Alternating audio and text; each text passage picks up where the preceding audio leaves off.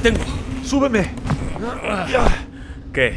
¿Otra semana de aventuras? Burlando a la misma muerte. Luchando contra dragones. Explorando profundas cimas donde no han llegado ni los enanos. A la caza de templos y tesoros malditos. Selvas, pantanos, mares. Lugares nunca soñados. Donde reinan corsarios y piratas. A golpe de cañón y tajo de espada.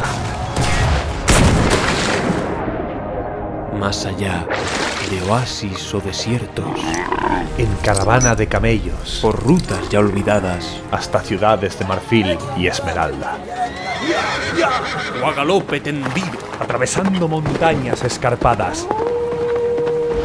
¡Resiste! ¡Aguanta! Hemos llegado. Aventureros, truhanes, pícaros, exploradores. Regocijaos. Tomad asiento. Sed bienvenidos al refugio del Sherpa.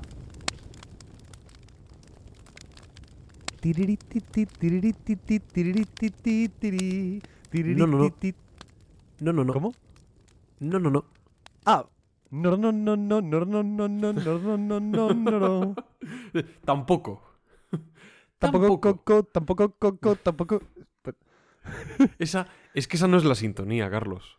Fíjate, hay, hay días, hay momentos, hay instantes, hay décadas, hay siglos, hay años, hay quinquenios para poder cantar esas notas. Pero hoy, justamente hoy, no es el día. Hoy la sintonía es...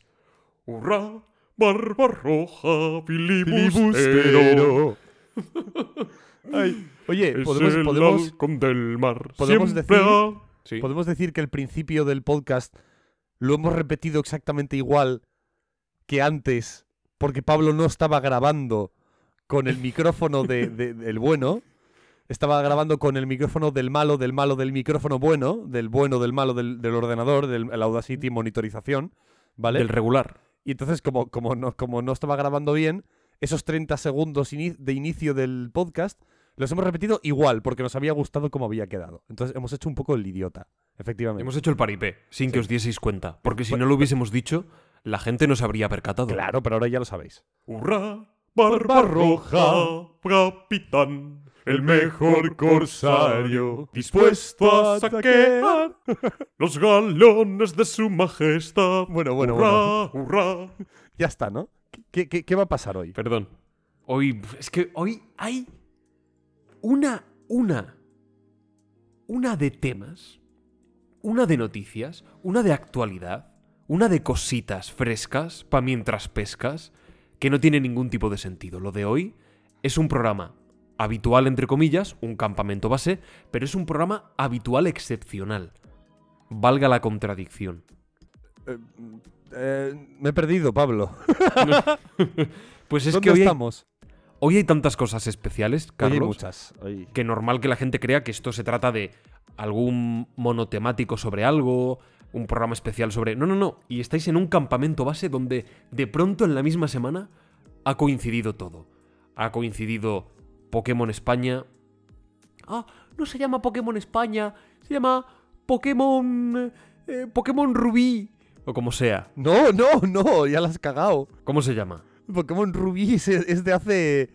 de hace veinte años casi ya. Joder, ¿cómo se llama este? Escarlata y Púrpura. Bueno, es Pokémon España eso. Eh... El Pokémon España. Las noticias mega ultra guapas que traemos para la actualidad. Y, como no, la esperadísima y siempre querida sección Pokémon para noobs, Carlos, que ha regresado y de una manera excepcional, porque yo he estado jugando a Pokémon. Bueno, luego lo contaremos, pero como titular. Ayer, ayer desde el día en que estamos grabando esto, si lo escucháis ya el día que lo subimos, pues será hace unos días atrás. No, no vamos a empezar con la temporalidad. Eh... Ayer, lunes, yo jugué en directo en Twitch a Pokémon, Pokémon Rojo Fuego. Ajá. podéis ir... A ver, no sé cuándo volveremos a hacer el directo, pero cuando lo vayamos haciendo podéis seguirnos también en Twitch para ver cómo va esa partida, cómo bueno. voy adquiriendo niveles, experiencia... No, no, no, no, en Twitch no, en YouTube. Bueno, pero en Twitch cuando lo hagamos. Ah, vale, pero pensaba que decías el directo de ayer. Bueno, el directo de ayer no, lo digo, pueden ver sigamos, Digo, cuando sigamos jugando, que la gente podrá ver cómo avanza la cosa en Twitch. Vale. En el directo. Y sí, uh-huh. lo hemos subido también a, a YouTube, por si, bueno, pues no lo podéis ver en directo, no os apetece, pues lo tenéis ahí, ¿eh? Para verlo cuando os dé la gana. En efecto. Aprovechando Twitch, YouTube y todas estas cosas, seguidnos. Seguidnos en all platforms, en iVoox, seguidnos también en Spotify, en Apple, seguidnos... No sé si se puede seguir en Apple, pero seguidnos sí se puede. Seguidnos en, en Twitch, seguidnos en YouTube, en Twitter, en Instagram. El Refugio del Sherpa, en todos lados. Arroba el Refugio del Sherpa. Y con que pongáis, yo creo, el Refugio del Sherpa, Refugio Sherpa, os tiene que salir inmediatamente. O sea que no hay excusa ninguna para Vamos, no seguirnos. Buscáis eh, estrellas en el firmamento y también encontráis ahí el Refugio eh, del Sherpa. Junto a Casiopea aparece el mando... Tima. ¿Te imaginas Ojo, nunca mejor dicho sería? Casiopea, ¿eh? Esto lo, lo podemos hilar con Pokémon Escarlata y Púrpura, pero bueno, da igual. ¿Te imaginas que un día, mirando al cielo junto a Casiopea, sí. un conjunto de estrellas formen lo que parece ser un mando de videoconsola y unos monigotes que ascienden por el mando cual montañeros y digamos, ves hijo mío, esa es nuestra constelación? La constelación yo del creo, Sherpa. Yo creo que nuestra constelación sería más bien dos estrellas amorfas, pero bueno, sí. También, ay, ay, me ay, vale. Qué, qué bonito. Pues sí, o sea, hoy tenemos muchas sorpresitas y además, como curiosidad, antes a Pablo le he dicho, porque Pablo y yo habíamos quedado para empezar a grabar eh, a una hora, que era exactamente las seis y media del martes, ¿vale? Del martes veintidós de noviembre. Y pues yo me, me he retrasado pues unos cuarenta minutos más tarde. Y le he dicho, Pablo, no te preocupes, que tengo un motivo de peso por estar retrasándome. Y Pablo pero... me, ha, me ha preguntado en plan, wow, pero, pero es por el podcast, es por... ¿Por qué es? Y te voy a decir Tiene una cosa, que ver Pablo. Con esto. Hace escasos veinte minutos acabo de terminar el Pokémon Escarlata y Púrpura. Así que, que no, tengo muchas no, cositas que decir en este no. podcast de hoy. Voy a poder hacer un análisis bastante profundo del juego. Así que no sé cuándo lo vamos a hacer. Si como con God of War Ragnarok al principio o... Al principio, lo vas a soltar ahora. Ahora, o sea, ¿quieres que empiece ya? Sí, pero espera, espera un momento, porque es claro, es que esto es un notición. Claro, ha, ha sido ¿Te como... acabas de pasar? Sí. El Pokémon España. Sí, claro. Pero esto es una locura. Pero, pero, por, pero por dura qué? mucho, dura poco, dura regular. A ver, depende. O sea, a ver, ¿te acuerdas Elden Ring? Sí. ¿Te acuerdas Elden Ring que si ibas a Cholón tardabas sesenta horas y si no tardabas ciento cincuenta? Sí. Pues es lo mismo, pero con duraciones mucho más bajas. Entonces, pues, vale. En vez de cuarenta, pues tardas dieciocho, ¿sabes? Eh, Está mal. Yo habré tardado veintitantos porque he explorado mucho también, pero bueno, he hecho un poco de todo. O sea, tengo mu- mucha información del juego. Lo primero, antes de nada, vamos a hablar de Pokémon, por aclararlo. Sí. El Pokémon España. Sí, muchos... Que no se llama así, que me da igual, que es Pokémon España, ¿de acuerdo? Eh, porque transcurre en España. Para los que todavía no, no os hayáis dado cuenta, que hay gente bailando sevillanas por la calle, ¿eh? Y no es Japón. Bueno. Se me hincha la vena. Venden bocadillos de chope. Exacto, de, de calamares. El caso, antes de entrar con Pokémon y continuar con las noticias a posteriori, etcétera, quiero preguntarte, ¿te has pasado God of War, verdad? Sí. Que el otro día, en el último campamento base, hablamos de God of War. Ay, es verdad. Actualidad pura y dura. Es verdad. Y, bueno, pues no volvimos a decir nada, para empezar porque yo no había jugado... Y tú no te lo habías terminado. Yo sigo sin haber jugado. Hombre, de hecho habíamos jugado entero. Había jugado yo seis horas, ¿no? Nada más, o así, ¿no? O, o, sí, poquito, seis, siete horitas más o menos. No solo me lo he pasado, lo he subido a Twitter. Me, me he sacado el platino del juego. Joder, ¡qué barbaridad! Y fíjate, si quieres comentar algo ahora o después con las noticias, después, la actualidad, ¿no?, propia. Yo creo que después. Yo creo que después. Bien, porque... pero, pero ya está el cebo. Ya aquí está el. Qué oh, capullo eres, ¿eh? ¿Cómo, quiero cómo, saber cómo qué sabes? Opinas. ¿Cómo la sueltas? Os esperáis a después. Tú, tú lanzas el sedal, ¿no? Exacto. Y luego ya, si ellos quieren coger el anzuelo o el cebo, o que lo cojan. Bueno, Pokémon, Pokémon. A ver, ¿qué tienes que decir? Joder, es que es mucho, ¿eh? A ver, yo creo que para empezar rápidamente, así muy rápidamente, eh, es una frase que ya lo he dicho un par de veces esta semana. Es el, el mejor juego de los últimos diez años de Pokémon y a la vez el peor juego de los últimos diez años de Pokémon, ¿vale? ¿Y, y esto cómo se come? ¿Cómo se come? A ver, eh, buah. Porque, bueno, lo habréis visto todos en Twitter, o sea, es, es algo que está... Es, es, se está cantando a los cuatro vientos por la calle. O sea, tú hoy, ahora mismo sales a la calle y sale un señor tocando por la calle diciendo: el Pokémon que tiene muchos bugs. ¿Vale? Todo el mundo lo está cantando vale. por la calle. Entonces, técnicamente es una basura que podría tirarse a la basura ya. Pero de verdad, así de ¿eh? exagerado. De verdad, es una basura tántrica. ¿Vale? O sea, madre, madre mía. Una absoluta mierda. Eh, bueno, hay dise- o sea, los diseños de los Pokémon, como siempre, están muy bien. Game Freak desarro- o sea, gasta mucho en, en el desarrollo de sus criaturas. Al final es lo que, lo que le hace estar donde está, como la I P de entretenimiento que más dinero genera. Uh-huh. Muñecos, merchandising, etcétera, etcétera. Los diseños son increíbles. Eh, algunos... diseños de las ciudades tienen mucho gusto, pero claro, lo, gráficamente es muy malo, muy malo. Eh, el, estás a dos metros de una señora y la señora se mueve a, a un F P S y medio, con suerte. Eh, que, que además, no mencionar que, claro, se, muere, se mueve a un F P S y medio, pero en el Púrpura se mueve a dos. Porque sí, una de las dos versiones se mueve peor que la otra, lo cual es bastante curioso, pero sí. Esto funciona así, ya sabéis que Pokémon saca dos versiones siempre. Ah, pues eh, Pokémon Escoba y Pokémon Fregona, ¿no? Y entonces en el Pokémon Escoba tienes seis Pokémon diferentes y en el Pokémon Fregona seis Pokémon diferentes. Es decir, ojalá. Pagas, pagas sesenta euros por el Pokémon Escoba y pagas otros sesenta euros por seis diseños extras, ¿vale? Pero bueno, eh, eso es otro tema que no vamos a... a mencionar hoy. Son unos genios del marketing porque les funciona. El caso. Como he dicho, muchos bugs. Luego voy a tratar en noticias eh, algo, algo un poco más, más específico de esto. Eh, pero muchos bugs, malos F P S, rendimiento horrible, el juego va lento. Incluso cosas tan, tan terribles. Porque tú sabes, Pablo, que en los últimos meses... yo he aprendido a programar juegos de Pokémon, ¿vale? Uh-huh. Eh, juegos, pues sí, más sencillos, con, con texturas de cuarta generación. Eh, bueno, pues juegos más de, de la antigua usanza, de, de los juegos que tanto cariño, ¿no?, les, les tenemos eh, los fans de toda la vida.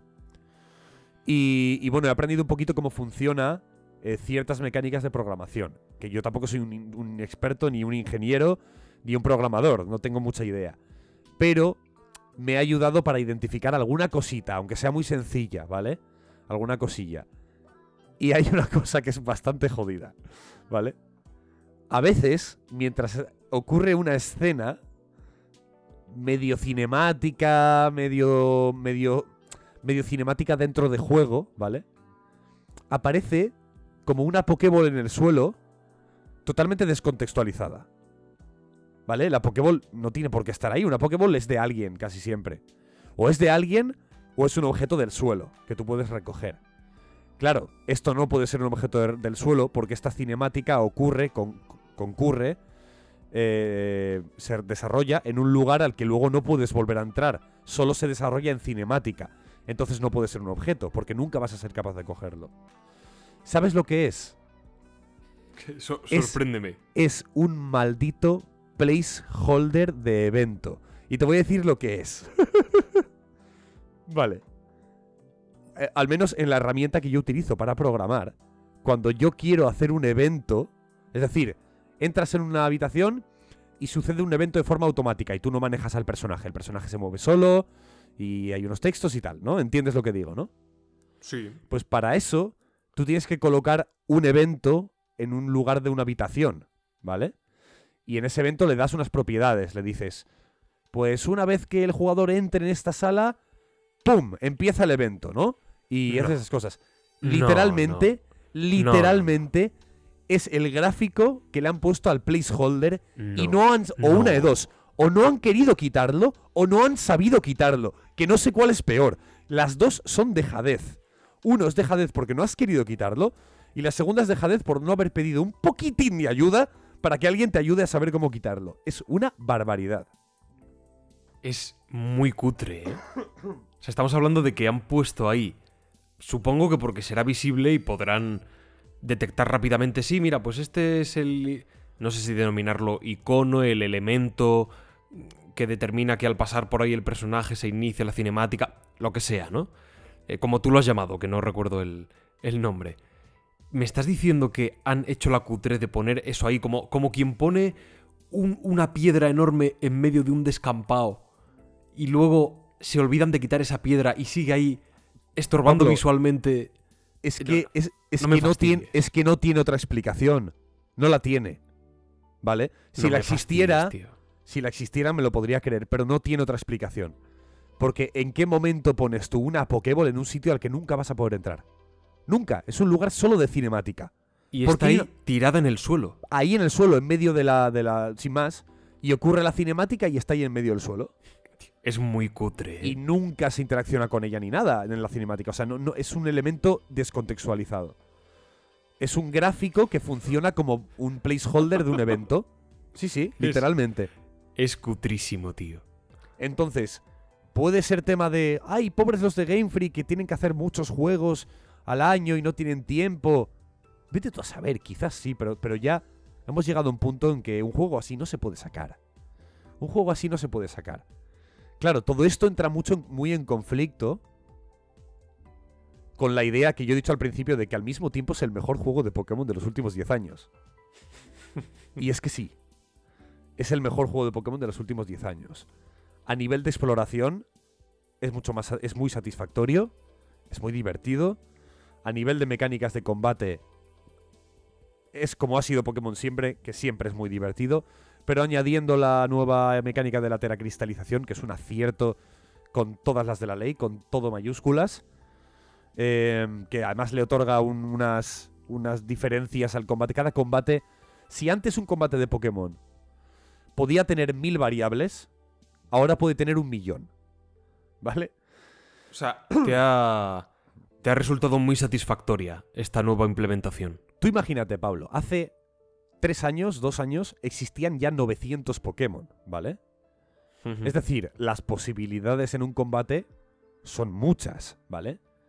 Pero, al final, eh, la gente que sabe jugar a Pokémon de forma más profesional, eh, digámoslo así, establece cierta, ciertas estrategias que son más eh, funcionales para cada Pokémon, ¿vale? Siempre hay alguien que sorprende y dice, ¡buah, pues voy a probar esta otra estrategia! Vale, sí, siempre hay esto. Pero generalmente si tú tienes un Charizard, a Charizard se le suele buildear de esta manera, ¿vale? Casi siempre. Claro, ahora, con la posibilidad de cambiarle de tipo al tipo que tú quieras... Bueno, no sé si exactamente de que tú quieras, pero bueno, a tipos diferentes. Y por lo tanto, poder intentar eh, buildearlo de otra manera... da esa posibilidad de sorpresa, de novedad a cada combate. Y las posibilidades pueden ser infinitas. Entonces, me parece un acierto brutal. Y lo que es el universo para explorar, ese mapa abierto, ¿no? Bueno, Pokémon siempre ha tenido para explorar y ir por aquí o por allá, por una ruta, por otra. Pero es como que esto es más abierto todavía, ¿no? Como que hay más exploración. Es, no, está completamente abierto, o sea, de hecho las montañas luego además se, van, se, se pueden escalar, porque tienes una montura, tienes un Pokémon sobre el que te montas, es como mm. el Pokémon legendario del juego, y a medida que vas avanzando en el juego eh, obtiene habilidades diferentes de desplazamiento. Luego el, el, el bicho puede escalar, puede nadar, puede planear, puede Joder. saltar más alto. Entonces todo es explorable, incluso la típico, típico montañita risco que no hay nada ahí arriba, pero si quieres puedes subir. Entonces todo Ostras. es explorable, sí. Eh, un poco rollo de Legend of Zelda Breath of the Wild. Eso sí, mucho más cutre, mucho peor hecho y con muchos más bugs. Pero es Pokémon, ¿no? Por eso, bueno, siempre va a seguir, va a seguir vendiendo, pero es lo que hay. Lo que yo sí que creo que deberían darse cuenta de una maldita vez es que no puede salir un juego así. No puede. No se puede, tío. De verdad, no. No se puede. Es como... Joder. A, a mí no me ha pasado nunca, pero de mis amigos igual a, a todos se les ha craseado el juego dos o tres veces. Y hay veces que no has guardado en dos horas. ¿Por qué? Y dirás, ¿el juego no tiene auto guardado? ¡Ajá! ¡Ajá, Pablo! El juego tiene auto guardado. Pero cuando tienes el auto guardado activado, los F P S bajan aún más. Entonces hay ¿En serio? gente, entonces hay gente que se quita el auto guardado activado y luego tienes un craseo del juego y no has guardado en cinco horas. A volver para atrás. ¿Qué dices tú? Qué sí. canteo, tío. Qué canteo. En ese sentido, fatal. Y a nivel La... gráfico visual. Sí. Nah, como he dicho yo, antes. Yo no lo he jugado. Yo sí, no. Pero has visto un vídeo, ¿no? Sí, he visto, he visto el de Alex el Capo.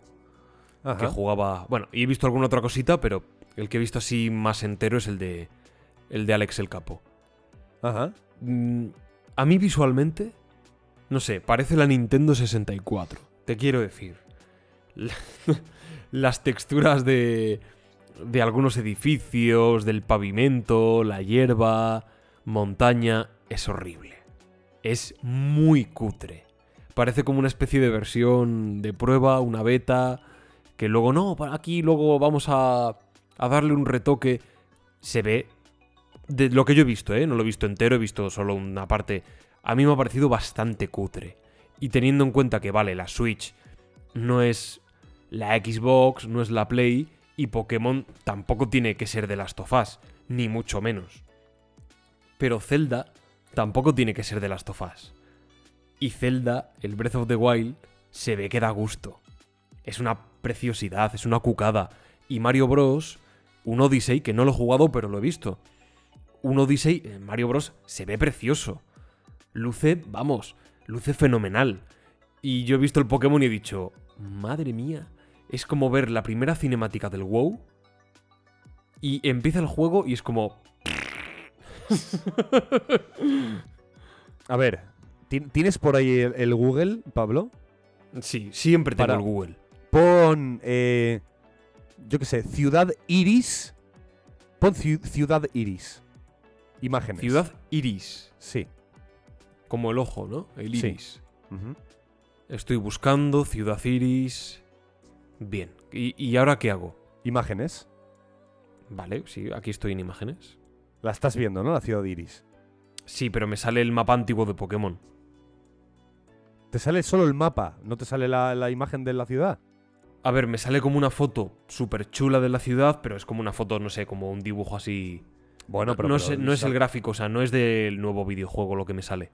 Pero no sabrías reconocer el... Ah, bueno, claro. Sí, la segunda imagen. ¿No, no, no la ves, la segunda imagen? Sí, pero ya te digo, es como la perspectiva cenital del mapa no es del nuevo juego, insisto. Ya, ya, ya, ya, ya da igual, da igual. Es, eso es lo que ah, yo quería que vale. vieras. No, no, yo, o sea, no, sí. Simplemente te digo lo que estoy viendo. Sí, sí, sí, sí. Pues eso son los gráficos de cuarta generación. Hmm. Esto es de, eso es de dos mil siete, creo, o dos mil seis. Se ve precioso. Sí. Sí, se ve, se ve muy guay. La, la, la, la, el estilo sí. clásico, pero se ve Eso hecho, ¿no? es. Estilo clásico de Pokémon, pero se veía muy bonito. La cuarta generación, a partir de ahí, el, model, los modelaje, el modelaje dos D de Pokémon era es, es espectacular, excepcional, y son unos, unos genios del dos D. Entonces, ¿qué, qué significa? ¿Que no tienen ni idea de programar en tres D? Pues puede ser. Eh, una de dos, o seguís con el dos D o buscáis a gente que os ayude con el tres D, porque no hay manera. No hay manera. De hecho, al parecer, según he escuchado, ya tenían gente ayudándole, gente, gente ayudándole del, con el, de gente del Breath of the Wild, ayudándoles. Pero creo que ahora Nintendo, creo, no estoy del todo seguro, porque lo he escuchado de oídas.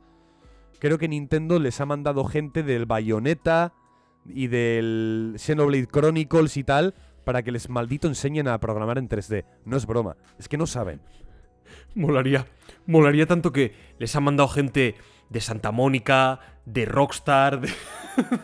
Bueno, te quiero de decir, Big, de Disney Xenoblade, Pixar. Ten cuidado porque Xeno, Xenoblade Chronicles este año está nominado a Mejor Juego del Año. Y los Bayonetta, cuidado, que son juegos muy, muy queridos. Sí, cierto. O sea que, bueno, el caso, eh, gráficamente no tiene mucho más que decir. Dificultad. Los que vengáis de, eh, desde hace tiempo jugando a Pokémon, si queréis compraros un juego de Pokémon por la dificultad, no os compréis el Pokémon Escarlata, porque no es difícil. De hecho, os voy a decir una cosa. No he perdido un, un solo combate en todo el juego. Ni uno. Ni unos, ni un solo Anda combate. Ya. Ni Anda un ya. solo combate. Jamás he perdido. En el Pokémon Espada y Escudo, que es el anterior, perdí uno solo. Pero al menos perdí uno. En este no perdí ni uno.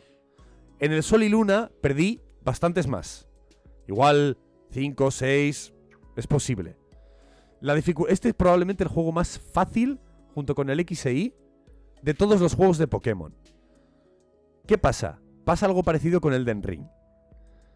Elden Ring perdió parte de su curva de dificultad en pos de otro, de otro tipo de experiencia jugable. Eliminaba un poquito ese, ese reto que cada vez se iba haciendo mayor, pero de una manera muy orgánica. Es decir, cada reto te proponía algo nuevo según lo que ya habías aprendido hasta aquí, con unos números un poco más ajustados, pero te daba otro tipo de experiencia más narrativa, o sea, perdón, narrativa no, explorativa, eh, y de vislumbrar los paisajes. Dentro, dentro de la dificultad del Elden Ring, por, por supuesto, supuesto. Dentro de la dificultad. No, no, no hablo, no hablo que no sea, no digo que no sea difícil, digo que la curva de dificultad no está bien balanceada. Eso es lo que estoy diciendo. Sí. Vale, hay veces que de repente llegas a un sitio Y, y, y estás muy desnivelado porque no has querido explorar este sitio o este otro. Es un poco, un poco más engorroso la, la curva de dificultad del Elden Ring. Con, el Pokémon, con, este Pokémon, con este Pokémon pasa lo mismo. No hay dificultad, apenas nada, pero eh, tienes otras cosas que son satisfactorias. Encontrar Pokémon raros que te cristalizan a tipos raros, un poco más de coleccionismo, más de exploración, de... ¡Buah! He encontrado aquí la M T Rayo Hielo escondido entre dos matorrales. Pues bueno, tienes un poquito más esa experiencia, ¿no? Que puede gustarte más o puede gustarte menos, pero ahí está, ¿vale? A mí me ha gustado bastante, me ha sorprendido, ya que yo ya sé que Pokémon está completamente segura de enfocarse en, en el público más infantil posible. Ya sé que el juego no va, no va a recuperar esa dificultad que tenía antes. Que, ojo, tampoco era muy difícil, era un juego... Bueno, te lo puedes pasar sin problemas, pero un pequeño reto, ¿no? Ese pequeñito reto siempre, siempre estaba ahí. Eso ya no va a estar, como eso ya no va a estar, pues me gusta que sean conscientes de ello y enfoquen su, su interés de desarrollo a algo más, algo mecánico de otra manera, ¿no? Y eso me ha gustado. Y la historia, por último, ¿vale? Y ya termino, y si quiere Pablo preguntar alguna cosa, no, y si no, pasamos a la actualidad. La historia, mira. ¿Te acuerdas del Assassin's Creed uno, Pablo? Buah, juegazo. El Assassin's Creed uno era un juego en el que tenías seis misiones, que las seis eran muy parecidas, y todo seguía un, una concatenación de eventos eh, idéntica, ¿no? Vas a hablar con Al-Mualim. Oh, señor, ¿a quién debo achechinar hoy? Y Al-Mualim te decía, achechina a, mm, yo qué sé, eh, Mabdú, ¿vale? Y entonces tú tenías como Altair, Abu Dalim, ¿vale? Tenías que ir a matar a Mabdú, ¿vale? Que estaba ahí en Damasco dando, Abdullah. vendiendo manzanas podridas, ¿vale? Y luego pues le matabas, volvías a donde Al-Mualim y te decía, oh, muy bien, vete a dormir. Dormías y al día siguiente te decía, oh señor, ¿a quién debo achechinar hoy? Oye, y repetimos, ¿vale? Pues Pokémon tiene tres ramas de historia que están separadas, puedes hacerlas en el orden que quieras, aunque es un poco mentirijilla, ¿vale? Porque puedes hacerlo en el orden que quieras, pero en realidad hay un escalado de niveles bastante claro. Entonces... Eh. Pues lo que, que quieras es un poco mentira. Ni siquiera saben programar que los niveles de los de, de, de, de cada misión se ajusten al nivel que tú tienes en ese momento. No saben programar eso. Así que, aunque sea un mundo abierto, no deja de ser un poco pasillo, ¿vale? Puedes, puedes cambiar tu ruta, pero te va a aumentar la dificultad de forma artificial. No tiene mucho sentido, ¿vale?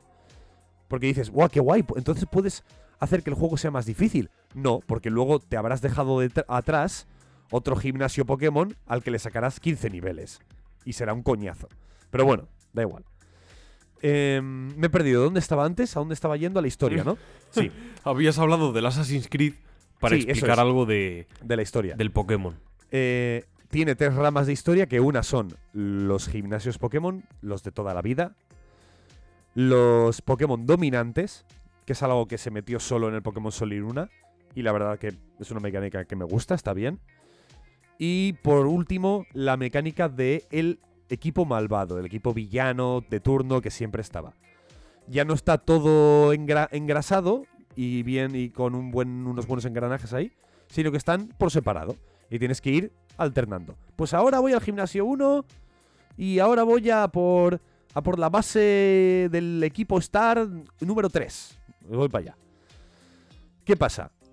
Cada vez que tú derrotas una etapa de estas historias, la cinemática que se concatena es idéntica a las ocho siguientes, ¿vale? Idéntico, es. Eh, he derrotado a un Pokémon dominante. Pues eh, entras en la cueva, encuentras una especia mágica, eh, se la das de comer a tu Pokémon, tu Pokémon adquiere una nueva habilidad de transporte y ya está. A la siguiente, ¿vale? Hay un poquito de desarrollo de cierto personaje, porque cada una de estas tres ramificaciones de la historia, en cada una tienes un compañero. Tienes a Mencía, que es como tu rival en los combates Pokémon, que te acompaña durante la senda de los gimnasios y a veces te, te reta un combate. Por cierto, Mencía es un nombre castellano antiguo, cosa sí, que me ha hecho y también está, también está Laureano y hay un montón. Joder, o sea, hay, un po- hay, un pueblo que se llama, hay un pueblo que se llama Pueblo Oskailu. Oskailu. Y todos los entrenadores que te encuentras se llaman Miquel, Asier, Andoni, ¿vale? O sea, sí, es, es, muy, es muy, está muy bien hecho. No sé hasta qué punto esto es tema de traducción o no. Puede ser, no lo sé. Lo que sí que sé que no es de traducción son los nombres de, de los Pokémon. Y, por ejemplo, hay, hay alguna, algunos Pokémon que se llaman... ¿Cómo se llama este...? ¡Ay! Lo tengo que mirar... Bueno, lo miraré en otro momento, pero se llaman no sé qué seta... Eh, melena melena alada o algo así, ¿sabes? Tienen este tipo de nombres, pero bueno, muy castizos. Eh, me, has, me has liado, Pablo. Vale. Mencía está en la trama de los gimnasios contigo y bueno, pues ella te va contando su vida un poco, aunque de forma muy... O- ¡Hola! Me gustan los cromos, ¿vale? Es un poco de forma muy, muy escueta y muy simple, pero bueno, ahí está. Es para niños, hay que recordar, ¿vale? Luego en la, en la rama de los dominantes tenemos a Damián, que Damián nos acompaña con las especias de los bocadillos. Sí, es un poco raro, Pablo, no te rías, pero sí, son bocadillos. Luego, luego, luego si quieres te respondo alguna pregunta si la tienes. Y luego en la rama de, del equipo enemigo, del equipo villano, malvado, que, oh, sorpresa, no son malvados, eh, está eh, Noah, ¿vale? O Casiopea, es su nombre... Oh, oh, oh. Su nombre de... Como su nick, ¿no? De internet. Casiopea, ¿vale? Su avatar. Sí. Y... La leyenda de Aang. Entonces, a lo largo de el grueso del juego, lo único que obtienes de esos personajes son pinceladas muy, muy pequeñas. Que no llevan a nada. Bueno, sí, tienen una personalidad. Alguno, de repente, en algún momento alguno te cuenta algo más interesante, pero... Bah, tampoco hay nada demasiado tal.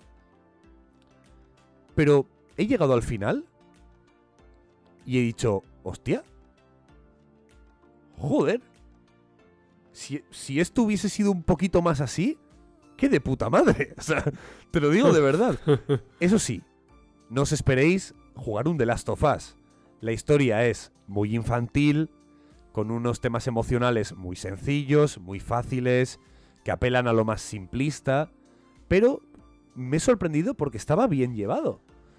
Me he sorprendido mucho. Mucho, Pablo. Estaba muy bien. Es verdad que después de cuarenta horas de, de, de explorar el juego, de explorar el mapa, pero al menos el final me ha resultado orgánico. Que es algo que, que, que Pokémon nunca ha hecho una buena historia. Pero al menos aquí estaba de forma muy orgánica. Y hay una cosa que a la gente le puede dar mucha pereza. Es que tienes estos tres colegas en el juego. ¿Por qué digo que le puede dar mucha pereza? Porque en el, ante- el último juego que tenías tres colegas fue una basura. Que fue el Pokémon X e Y, que tenías al... al no me acuerdo cómo se llamaban, me los invento, al Cipriano bailando por ahí, al otro siendo un friki de las... Bueno, daba mucha pereza ese, ese grupo de colegas. Pero estos están bien. Al Cipriano. Estos me han parecido que están muy bien. Sobre todo en su resolución. Tienen una, una personalidad muy marcada, al más estilo, al más puro estilo anime. Uno es la chica... Eh, todo el rato que está no para de hablar, es como muy hiperactiva. Luego está la chica así más reservadita porque, porque ha recibido bullying en el colegio. Esto es verdad, o sea, no, no, me, no, no me estoy metiendo con ella. Eh, luego está el chico Damián, que no ha tenido nunca el amor de sus padres porque... Bueno, oye, coño, tienen algo ahí consistente y en, en la relación entre ellos es muy orgánico cómo se relacionan al final. Pues no se conocían, se conocen ahí, empiezan a hablar... Me ha gustado. Y el final es bastante... A pesar de que es un poco... What the fuck está ocurriendo aquí. Está muy bien hecho. Las cinemáticas están guapas. Eh, de verdad te genera una sensación de... ¡Buah! Estoy aquí peleándome contra el mayor bicho supremo en el, en el fin del mundo. Está guay. Me ha gustado. Entonces, termino este juego con una sensación muy satisfactoria. Dentro de que... Por favor, que nunca vuelva a salir un juego así de roto. Pero dentro de eso... Creo que ha sido un juego bastante, bastante bueno. Eh, no, no llegaré a decir, ¡buah! Pokémon ha vuelto en su mejor forma. Uf, queda mucho para eso. Pero, ostras, creo que es la primera vez en diez años que puedo decir que me lo he pasado bien de verdad jugando un juego de Pokémon. Así que... Pese a pero, todo lo malo también, que has dicho. Pero también que les den por culo también, ¿eh? Por lo roto que está el juego. Es que, uff, es, es como demasiado extremo. ¿Llevo, ¿no? ¿Llevo treinta y tres minutos hablando yo solo? Sí, llevas casi cuarenta minutos. Leche. Me cago en la bueno, leche. Yo he dicho alguna cosa, pero tampoco mucho. Joder, ya lo siento, ¿eh? Madre mía. No, al contrario. La gente quiere saber de Pokémon. La gente quiere no comprarse sesenta, o sea, gastarse sesenta pavos y que tú les se los des. Toma, es, esto es el juego. Gratuito. Así que fenomenal. Eh, te voy a pedir una valoración general. Una nota, una, no sé, una puntuación. Joder, es que es muy difícil. Eh, voy a... Más o menos. No, voy a darles un cuatro. ¿Sobre qué? Sobre diez. Un cuatro, joder. Y es el mejor de los, di- de los últimos años. No, pero lo digo porque si un juego sale así de roto yo no lo puedo aprobar. No puedo. Lo he disfrutado. Lo he disfrutado un montón. Me parece que todo lo que no es aspecto técnico está bien. Mínimo bien. Algunas cosas mejor, algunas peor. Sí, pero un juego así de roto no puede ser aprobado por mí. Al menos no puede, no. Por mí no puede ser aprobado. Y es decir, si no estuviese roto, sobre, sobre, sobre, si todo por, bien. Sobre, sobre todo por vosotros, por los que nos están escuchando. Yo no puedo decir a la gente, ¡oh, es un juegazo! ¡Un siete y medio! No, porque el juego está roto. Me parece injusto. Y además... Me he alegrado mucho de que en Metacritic la gente les esté poniendo un dos, un tres, porque se tienen que poner las pilas en este asunto, ¿vale? Mm. Me parece importante. No puede ser que... Yo empecé a jugar el juego, me acuerdo, estuve una hora jugando y no podía avanzar. Estaba andando y no, mi personaje no avanzaba, porque iba a cero coma uno F P S. No avanzaba el, el personaje. Y me dijeron, no, descárgate el parche de día uno. ¡Ostras! Vale, vale. Me descargo el parche día uno y ya pude jugar. Pero me cago en la leche, de verdad, ¿eh? Fatal, fatal. Así que por eso yo le pongo un referencias... ¿Las referencias más claras que has visto a España? ¿Que te hayan hecho gracia? Es que son constantes. No sé qué... no sé. Eh, las tapas, los bares... Eh, eh, no sé. Hay una streamer, hay, un, hay una líder de gimnasio que es una streamer. y dice... y claro, como es una streamer, ahí los de los de traducción... Se nota que han aprovechado mucho ahí para meter típicos memes de internet españoles, ¿no? ¿Ah, sí? Eh, sí, sí, sí, sí. Eh, o o coger, al, coger al toro por los cuernos, pues en vez de decir eso dicen coger al Tauros por los cuernos, que es un Pokémon toro. O ese tipo de cosas, ¿no? Se nota mucho que, sobre todo, los que han tenido que traducir este juego se han esmerado en que... Es, y es algo muy español esto. Se han esmerado en que si pueden acentuar más todavía las referencias españolas, lo han hecho y lo van a hacer. Y efectivamente lo han hecho. Qué guay, qué guay. Bueno, pues ahí, ahí lo lleváis. cuarenta minutos después, el Pokémon España... Ya lo siento, chicos, ¿eh? Y bueno, dicho todo esto, me yo creo que voz. Es momento de pasar... ¿Cómo, cómo? Que casi me quedo sin voz. Madre mía. No, nah. Bebe, bebe, bebe agua, bebe Powerade, bebe Gatorade. Mira, marcas que nunca nos van a patrocinar. Pues, por tu culpa. dicho esto... dicho esto, toca ir a lo que toca. Ya continuando oh, la línea dónde? más tradicionalista. ¿A, a, a dónde? La... toca ir, cómo no...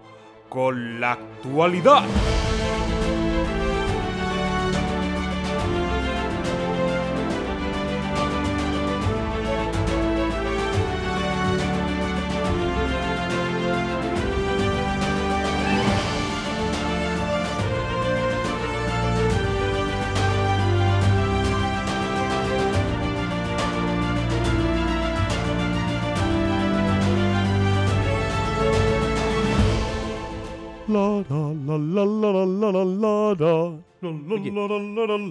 Tú dijiste que te...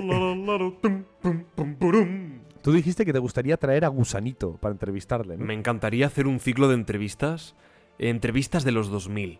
Gusanito, las Ketchup, David Civera, el Koala, el... el ¿Cómo Africa. se llama?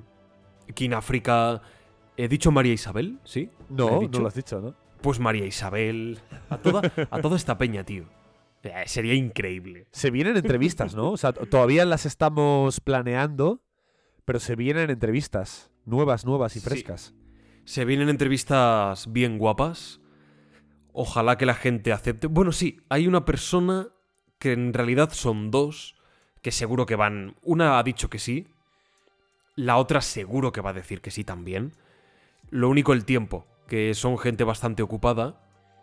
Son gente a la que Carlos y yo ya conocemos. Los, sí. Les conocemos de sobra. Y bueno, no, no decimos nada porque ya cuando, cuando estén aquí, pues estarán. Y tenemos, de hecho, tenemos que desplazarnos nosotros sí. para... Tenemos que desplazarnos a un sitio. No, no tengo que ir yo a Bilbao o Carlos aquí a Madrid, ni siquiera a Barcelona. No, no, no. Hay que desplazarse a otro lugar. Y eso, y eso mola mucho, ¿eh? La... Sí. Que los dos tengamos además, que desplazarnos. Un lugar que es un viejo conocido. Bueno, bueno sí, déjalo ahí, que si no... Vendrán cosas chulas. No, no sabemos cuándo, porque depende de la disponibilidad de la gente en diciembre o de cara a enero, febrero... Bueno, lo iremos viendo con calma y, y sin prisas. ¿Tienes, Actualidad. ¿Tienes algo en evidentes? ¿Tienes algo en evidentes o en tierra de nadie? Tengo cosas de en tierra de nadie. Vale, pero, pero las vas a poner cuando tú quieras, ¿no? Sí, de hecho, ayer te lo dije por WhatsApp. Hoy, hoy traigo la noticia. La noticia. Traigo algo que he sacado buenas, de... ¿no? no, no, no, no, no. Lo he sacado, Carlos, de todas nuestras categorías.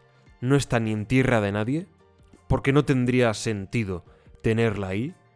Tampoco está en buenas, porque tiene una parte que, si bien es preciosa, tiene otra que, pues que es absolutamente lo contrario. Pero por eso tampoco es mala. Podría ser loca, no encajaría exactamente. Podría catalogarse de, bueno, extraordinaria. Podría catalogarse de llamativa, anecdótica, pero... Tampoco, es, es demasiado trascendente como para tildarla de, ah, noticias locas, divertidas. No, no, no, no, no. no. Entonces he improvisado una categoría que, que, bueno, que tiene aquí su comienzo y su final, a no ser que otro día requiramos de, de ella. Es como la categoría dorada, ¿no? Algo, algo así, es como, no sé, como un eclipse. que solo ocurre cada X, pues, pues lo mismo, es como un eclipse. Buah, a partir de ahora voy a traer un eclipse todas las semanas. Y a lo mejor pues se requiere de la presencia de esta categoría en otro episodio, pero de momento, como os digo, la he sacado de todas las categorías habituales y la he metido en esa... La noticia. Con mayúsculas. Bueno, pues entonces déjala para el final. Para el porque, final. Porque ahora vamos a las noticias buenas.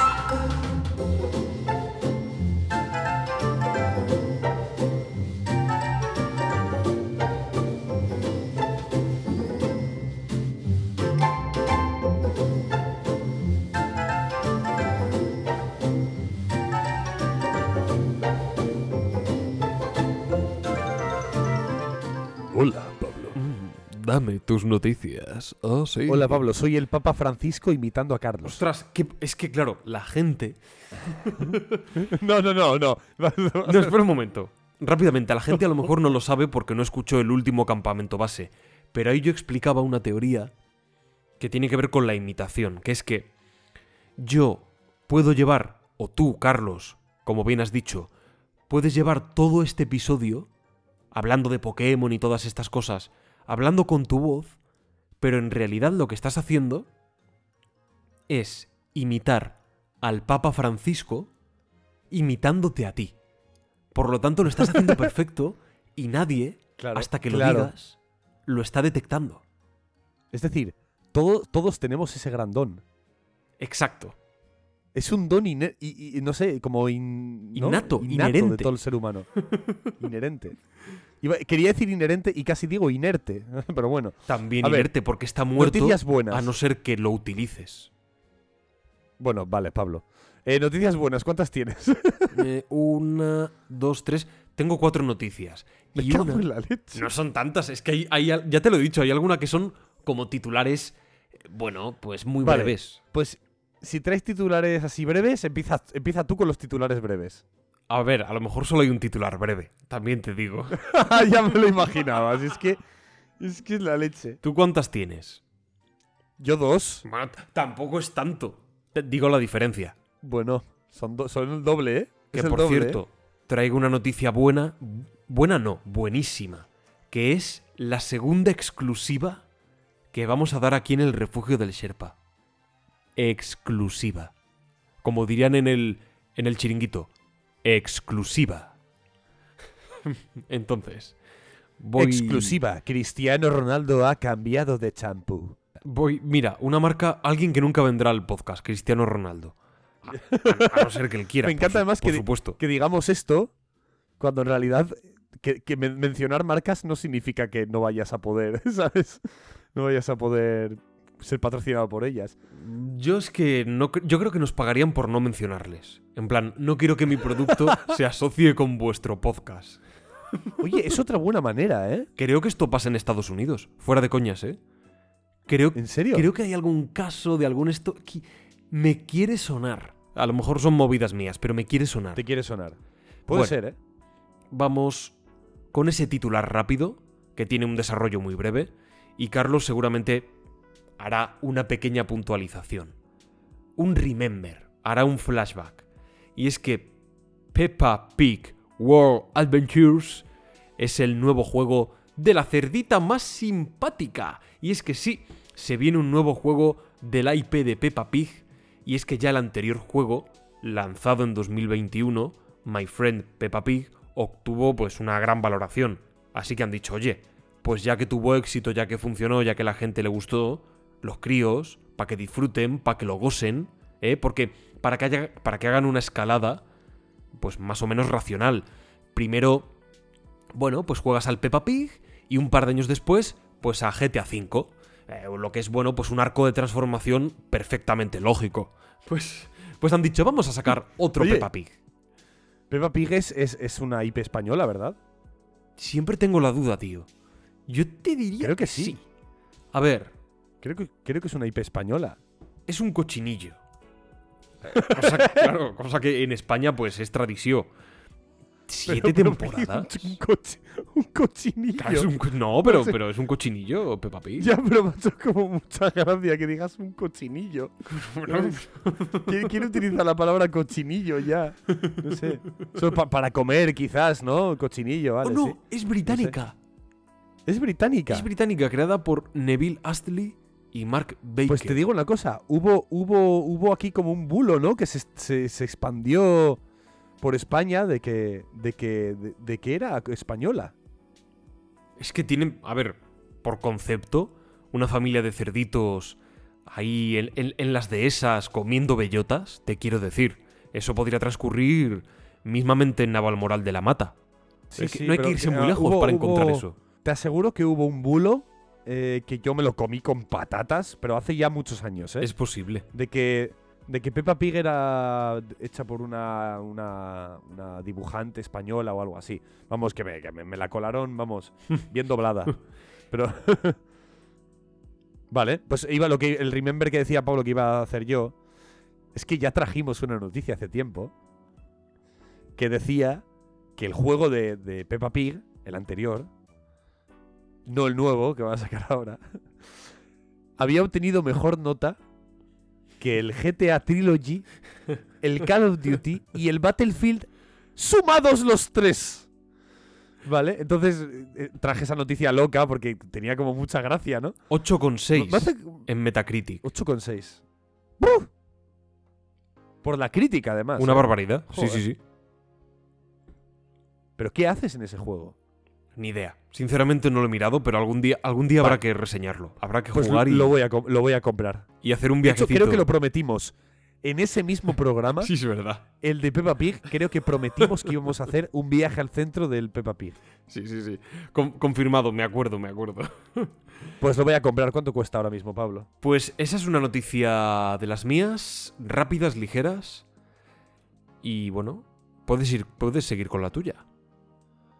Empieza con la tuya. Estoy mirando cuando, cuando, cuánto cuesta el Peppa Pig en, en Steam. ¿Sí? ¿Seguro? veintitrés euros. ¡Ja! De locos. Uf, vale, es caro, venga, eh. Dale. Dale, dale, Pablo. Dale con tu noticia. A ver. Un segundito. Vale, aquí está. A ver, tengo tres noticias. Mira, voy a ir con la que es también como un, como un titular. Vamos a ver. Estoy mirando, ¿eh? Que lo he perdido. Sí, aquí está. Un titular. Ha salido esta semana el juego de mesa ya en castellano. Ya lo tenemos en tiendas. Ya está en Zacatrus, por ejemplo. Una tienda de juegos de mesa que se me ocurre a mí ahora mismo. Ya está en Zacatrus. El, entre otros lugares. El juego de mesa del aclamado autor Vital Lacerda. Autor... Sí, el nombre es, es un poco homenaje a Peppa Pig. Es un poco raro, ¿no? Es un poco feo en castellano, pero es un nombre portugués, Vital Lacerda. Homenaje a Peppa Pig. Al cochinillo. Es un autor súper aclamado, tiene juegos como The Galleries o Mars, y ahora este nuevo, eh, también el, el Kanban de, de, de coches, y este nuevo Weather Machine, que es el que nos ha llegado ya por fin en español, un juego con un tablero inmenso, con decenas y decenas de componentes... que abulta, necesitáis tres mesas para jugarlo. Y un juego de un precio elevado, ciento treinta y cinco euros. A lo mejor en algún sitio está por, por ciento veinticinco. ¡Oh! Pero sí, es un juego caro, es una caja enorme, al estilo de Vital Lacerda. Y, y, y luego se quejan de. Y luego se quejan del God of War Ragnarok. Cierto. Es verdad que los juegos de mesa, pues, hay que producir los componentes. Sí.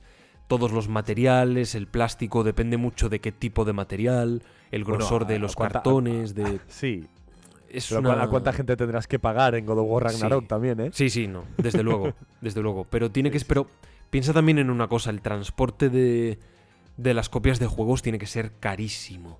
Y para producir muchas veces... Digo carísimo porque es, una, es algo que abulta mucho, que pesa sí, yo mucho. Creo, yo creo que la diferencia, yo creo que la diferencia está en el transporte. Porque sí. lo, que, lo que uno paga en, en materiales, ¿no? En un juego de mesa, mm. lo compensa yo creo que con, con encarecidamente un videojuego con toda la gente que hay ahí trabajando, ¿no? Mm, claro. Pero claro, el transporte ahí es otra cosa, ¿no? Transporte ahí, claro, las cajas son más grandes, son mm. más abultadas. Sí, yo creo que la gran diferencia puede estar ahí. Yo no lo he jugado No, no, no, no he pagado ciento treinta pavos. y, y, y no, ahora es mismo no tengo pensado, no tengo pensado pagarlos. Pero la verdad que tiene pintaza y bueno, a ver si algún día lo puedo probar. Eh, lo, yo qué sé, lo tiene alguien, no está por ahí abierto en algún sitio para poder probarlo y, y la verdad que me gustaría. Así que nada, a disfrutar, gente. A gastar ciento treinta y cinco euros y a jugar al Weather Machine. Charlie. No, la, no, no lo hagáis, ¿eh? Más, no lo hagáis, que... Más cosiñes. Iba a decir una cosa, pero me la voy a dejar. Así de, lanzo también el anzuelo. Y me lo voy a dejar para noticias personales. ¿El qué? Nada, nada. Tú ya lo sabes, pero da igual. Es para, es para el público. Pues... No eh, sé qué es. Tengo una aquí que también es un poco titular, ¿vale? Es un poquito de... La otra sí que... Me apetece generar un poco más de debate, pero esta es un poco más de titular. Uh-huh. También podría generar debate, pero depende un poco de ti. Quentin Tarantino, Pablo. ¿Ese quién es? Joder, pues es un pescador famoso, ¿no lo conoces? Bueno. ¿Qué sale? El, el que dirigió la pesca, la pesca del salmón en Yemen. No, bueno, no.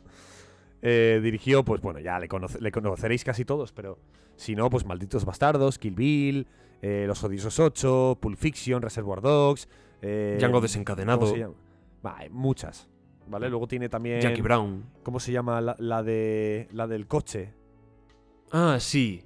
Eh, no me sale el nombre ahora, tío. Esta no la he no visto. No me sale a mí tampoco. Esta es la única que no he visto de Tarantino. Oh, sí, que es como de un asesino, ¿no? Que va secuestrando mujeres. Que de hecho, te, te digo que es la única, la única que nos falta por decir. Death Proof. Por eso me está dando Death mucha... Proof, me acabo de acordar.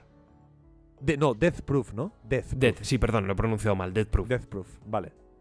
Eso es. Bueno, pues este director, que ya sabéis que, ten, que tiene un estilo cinematográfico muy, muy propio y muy personal. Y Érase una vez todo, en Hollywood, que no lo habíamos dicho. Es verdad, es verdad, Érase una vez en Hollywood. Nos faltaba esa. Todas, las he visto todas menos, menos Death Proof y Jackie Brown. Bueno, eh, ya sabéis que tiene un estilo muy marcado, muy personal, muy propio, pero una de las cosas que le que más le caracterizan, por lo, por lo menos de cara al público eh, más, más general, ¿no? Más amplio, es la violencia, ¿no? Lo sangriento que son a veces, a veces sus escenas, sus películas, su acción, etcétera. Y entonces pues ha recibido, o siempre ha recibido, ciertas críticas al respecto. Y uno de estos días ha respondido hacia las críticas de ciertas personas que le dicen: ¿pero por qué tu cine es tan sangriento? ¿Por qué a Bill le salen las tripas? ¿Por qué? ¿Por qué revientan a Hitler con una ametralladora en la cabeza? Y lo que ha respondido Quentin Tarantino, de la forma más tajante y argumentalmente perfecta, porque no, no hay manera de, de responder a la respuesta de Tarantino. Me lo espero. Es, no las hago para ti. Me ha parecido tan brutal la respuesta que he querido traerla. La noticia. Me, me parece cojonuda la respuesta. No las hago para ay, ti. Ay, ay. Ya está. Ay, ay, es ay. Como, no veas mi cine, tío. Déjame en paz. Si no te gusta, no lo veas. Déjame en paz. Ya está.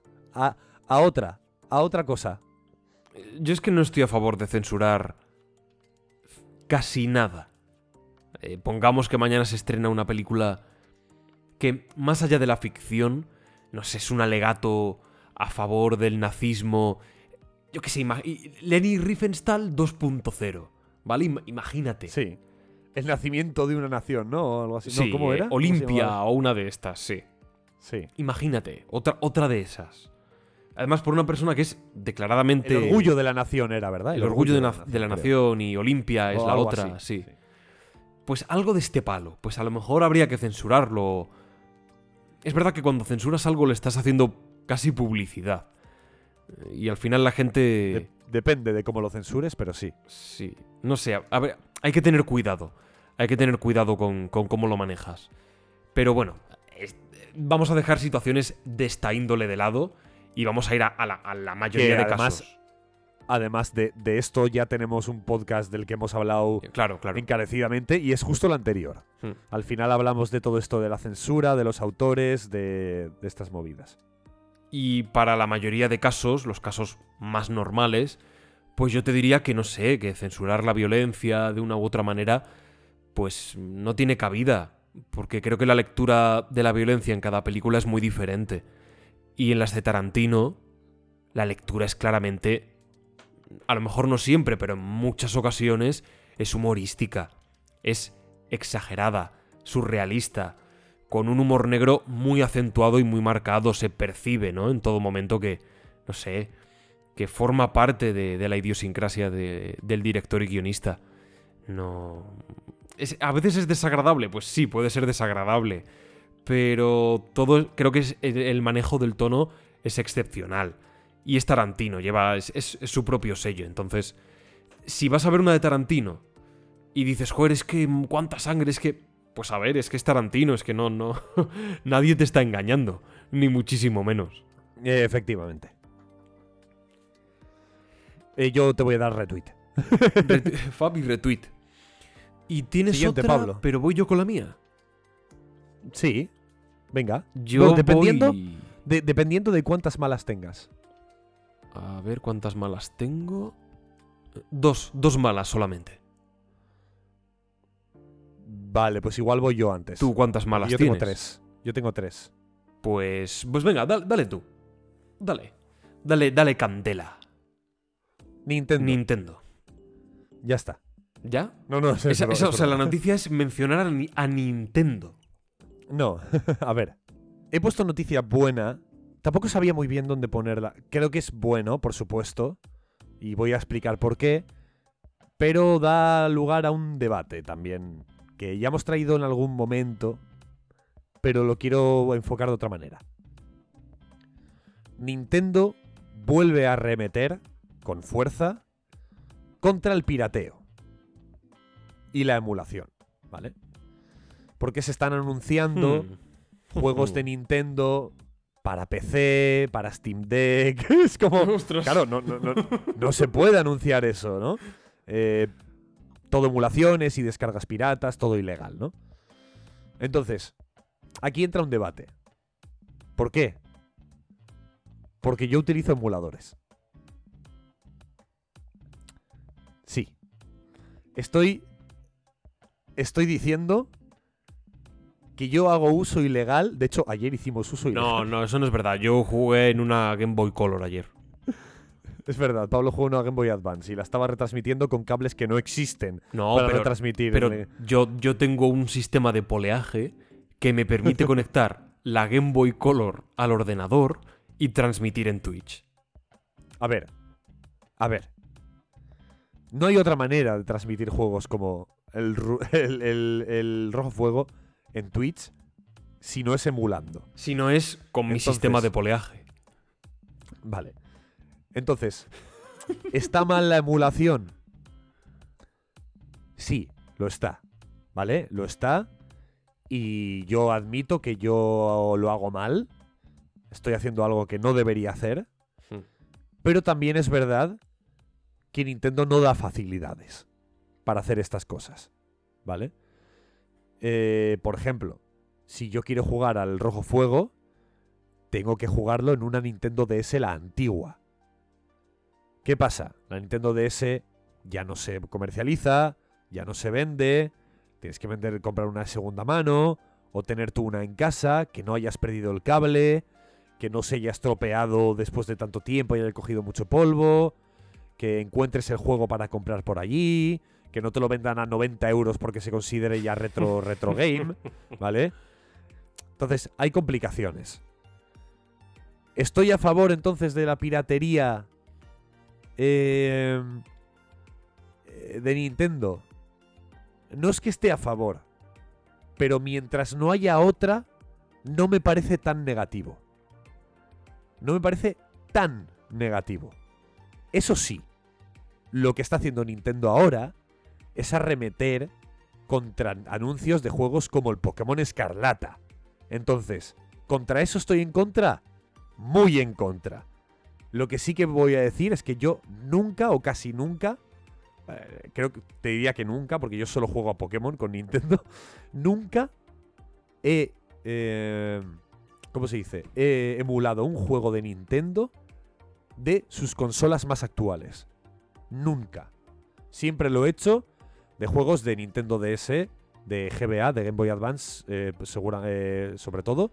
Game Boy Advance o, o este tipo de, de, de juegos más antiguos. Que no tenemos manera a día de hoy, a no ser que conserves esa consola, de jugarlos. Entonces, por eso lo traigo en noticias buenas. Me parece bien que se arremeta contra la piratería de, de, de Pokémon, o sea, de Pokémon Escarlata, Mario Odyssey, Zelda Breath of the Wild. Contra eso estoy completamente a favor. Retuiteo prácticamente todo. A lo mejor, bueno, añado alguna cosita o hago algún matiz. Muy de acuerdo con lo que has dicho de emular juegos actuales. Por supuesto, son juegos que están a la venta, que se acaban de estrenar o que se estrenaron hace poco. Da igual si es un año, dos años, tres años, pero son juegos recientes, por los cuales, pues, en fin, Nintendo todavía percibe, pues, un, un rendimiento económico. Eh, como apunte, ¿eh? En sí. Paréntesis. El Pokémon Escarlata y Púrpura, yo digo mucho Escarlata porque yo he tenido el Escarlata, ¿eh? Eh, perdón. El Pokémon Escarlata, eh, a tres, cuatro, dos días de salir, ya había gente emulándolo en P C antes de haber salido. ¡Qué barbaridad! Joder. ¿Ves? Pues este tipo de cosas es normal y es cien por ciento entendible que... No, no es que sea entendible, es que es lógico, es que es como tiene que ser. Que Nintendo, que Nintendo o quien sea lo persiga. La compañía responsable del juego. Exacto. ¿Qué ocurre?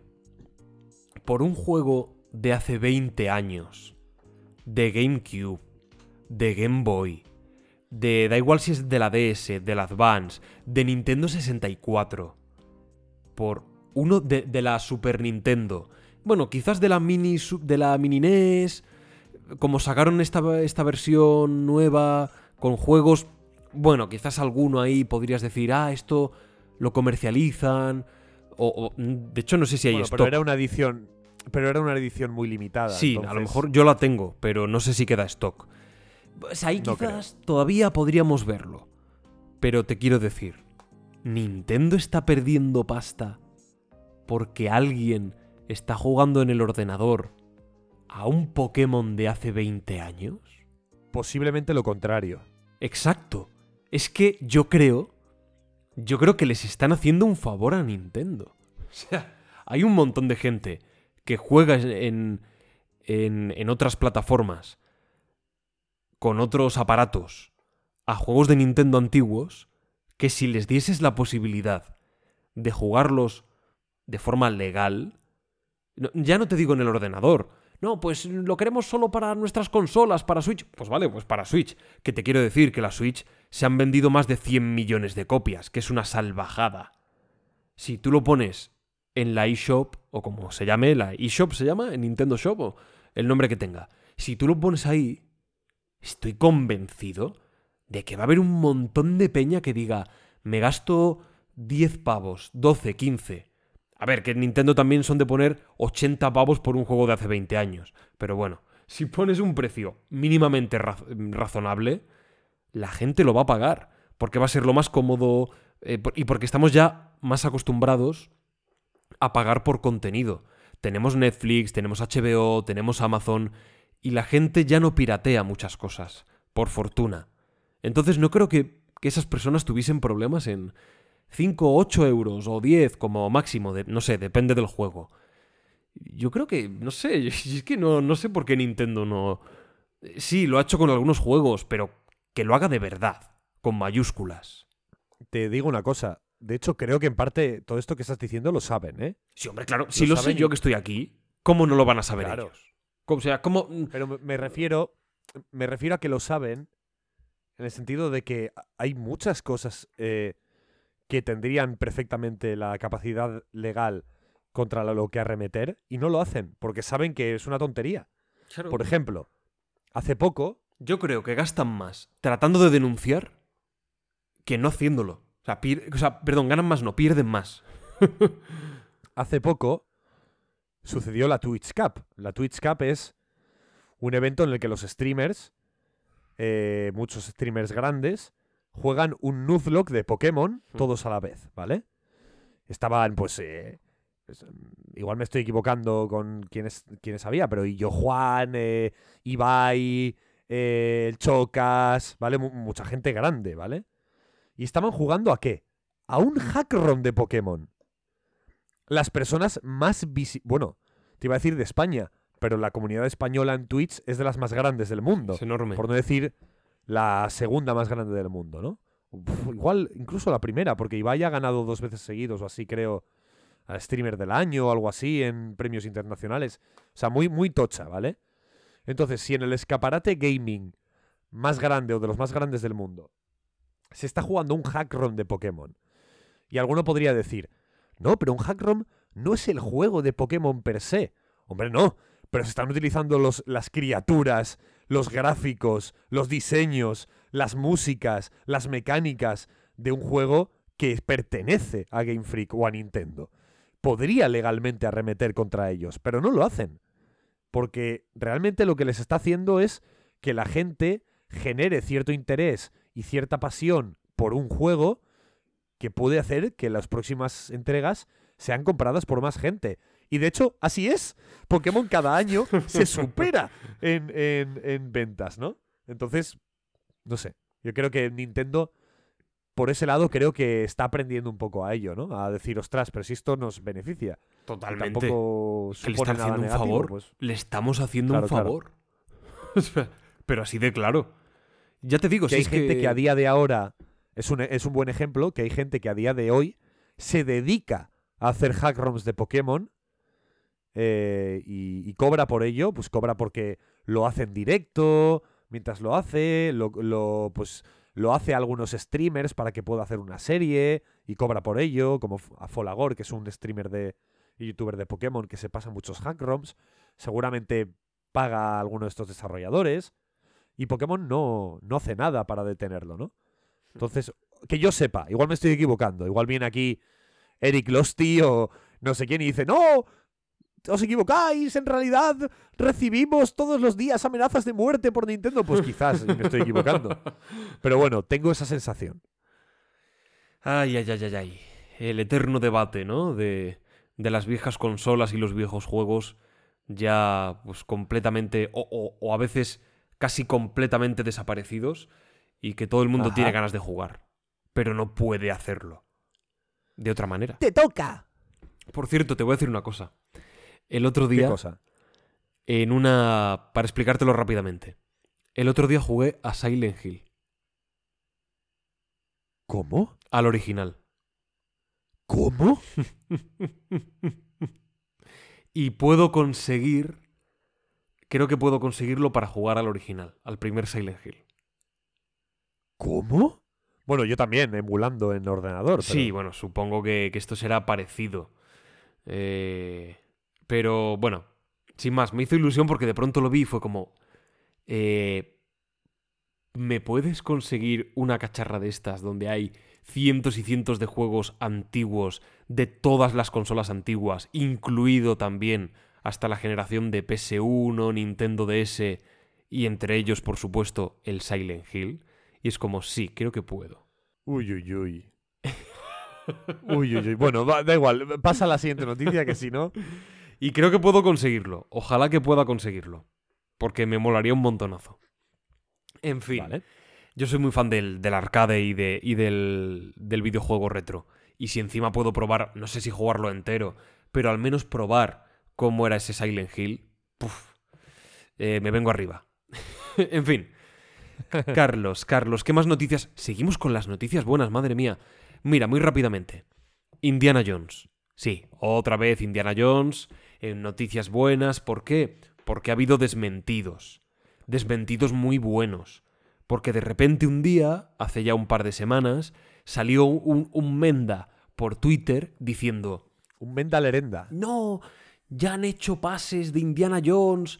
entre personas del público para testear las reacciones y la gente pues ha salido desencantada de la película diciendo que era un desastre, que al final, o uno de los finales que había, porque en este tipo de pases a veces, no sé si se sigue haciendo, pero antaño se hacía en ocasiones, testear la película con varios finales de prueba y demás, a ver, pues no sé, cuál era la reacción del público y cuál de todos esos finales, de todas esas muestras, gustaba más. Bueno, pues algo así. Eh, decía, no, pues la gente ha dicho que uno de los finales es que Indiana Jones muere, en otro que la actriz Phoebe Waller-Bridge le sustituye como nueva Indiana Jones y menuda mierda tal cual.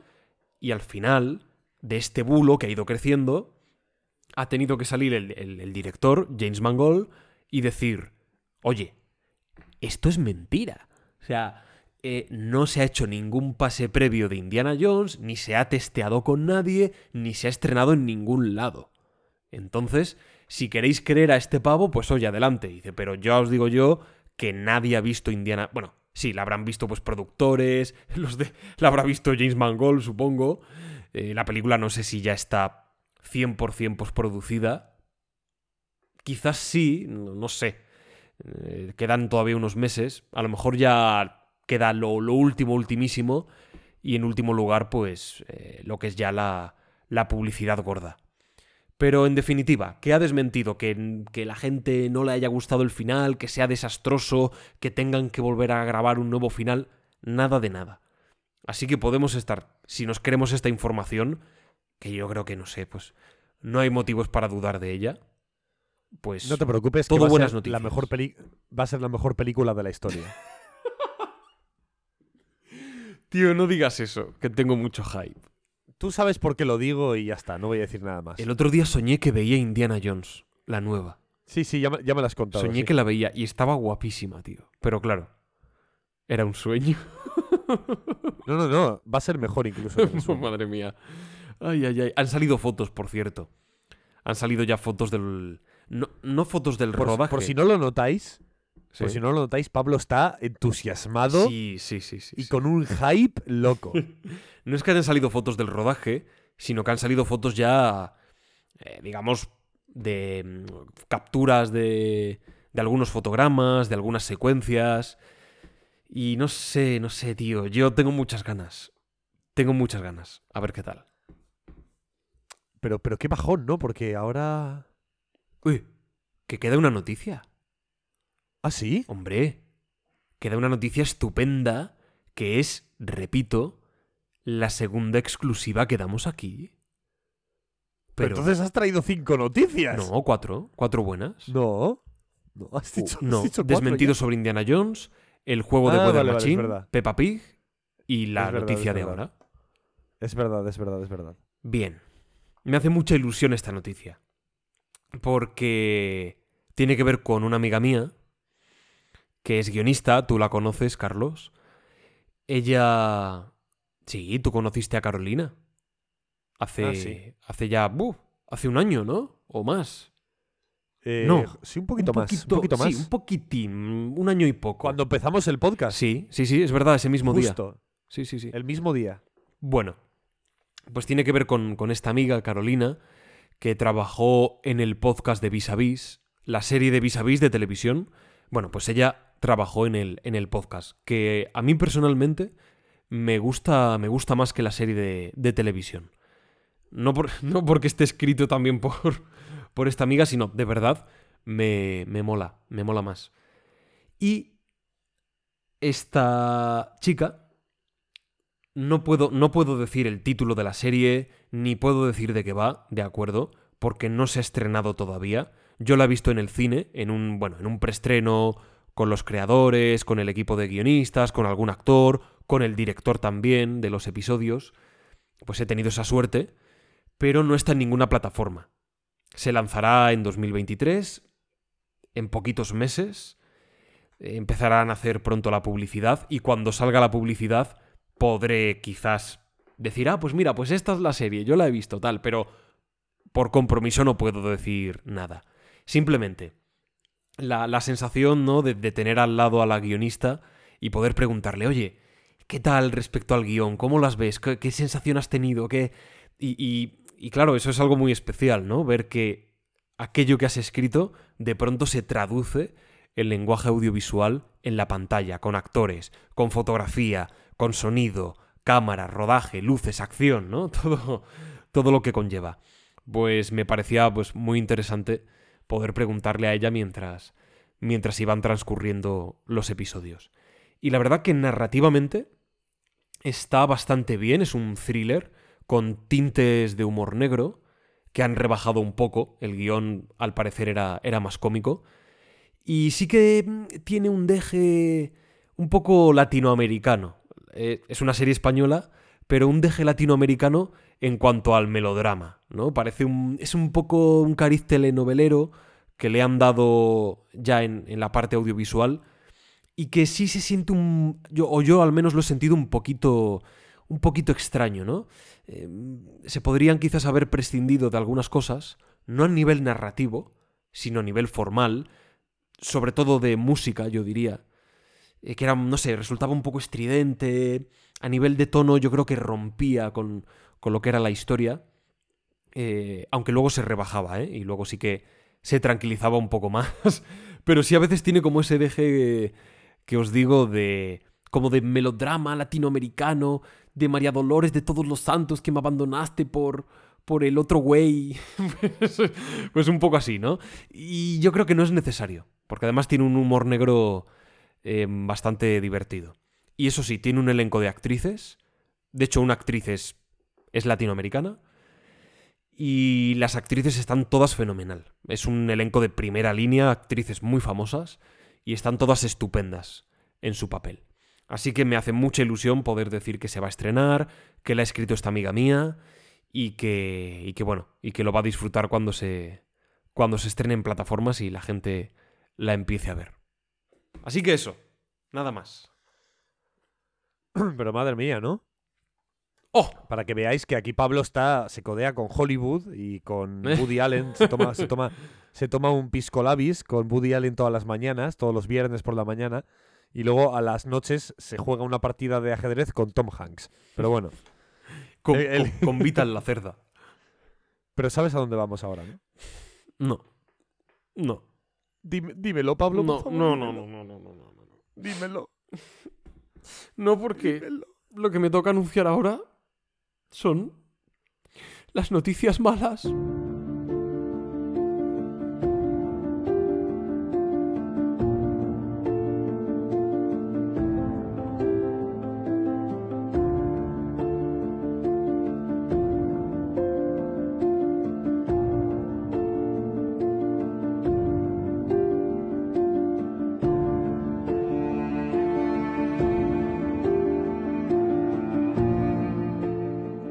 Uy, uy, uy. Voy a empezar yo. Voy a empezar yo porque tengo tres. Yo tengo dos. Así que... El que tiene más debería empezar, así que empiezo yo. Tú. Vamos a ver qué tres tengo. Estas son las tres. Una es demasiado polémica. De hecho, me da hasta miedo comentarla. Pero bueno. ¿En serio? ¿Me, me lo dices de verdad? Me da un poquito de miedo porque... Pero bueno, luego lo comentaré. La dejo para el final, para que... Eh, ya veremos. Igual ni la digo. Pero, pero ¿te da miedo? Igual ni la digo, fíjate. No, hombre, no, no, no, no, no. Di, aunque sea, mira, di sino el titular y no comentamos. Ya, pero ya están noticias malas, entonces ya se están comentando. Pero bueno, da igual. Uf, da igual. Entonces dices que sería polémico incluso decir que es una noticia mala. Puede ser, por eso me quiero explicar, pero bueno. Tío, para eso está en tierra de nadie. Bueno, da igual. Empiezo con esta primera, ¿ok? ¿Tú sabes qué saga es de videojuegos? Postal. ¿Portal? No. Postal. Sí, hombre. Esta es la de que haces unos bujeros que son como portales y tienes que ir resolviendo puzzles.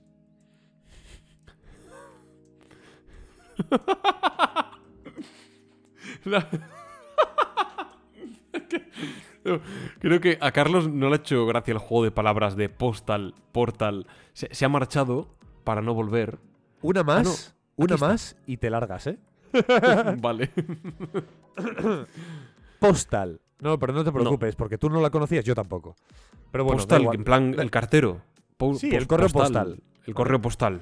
Bueno, pues hay un juego de... Ya tiene sus, sus bastantes años, ¿eh? Igual... Bastante bueno, además. Sí, sí, buenísimo. Eh, tiene más de una década de años, ¿eh? O sea, es, es bastante viejuno. Que se llama Postal tres, ¿vale? Ah, que, que, que hay, o sea, que haya un tercero quiere decir que hay dos anteriores. Sí, de hecho en la propia noticia decía que era, era, era un, una, es una saga aclamada y no sé qué. Uh, no la conocía. Una saga, no, no sé si aclamada o decían exitosa, ¿no? Con cierto éxito. No sé, ya veremos.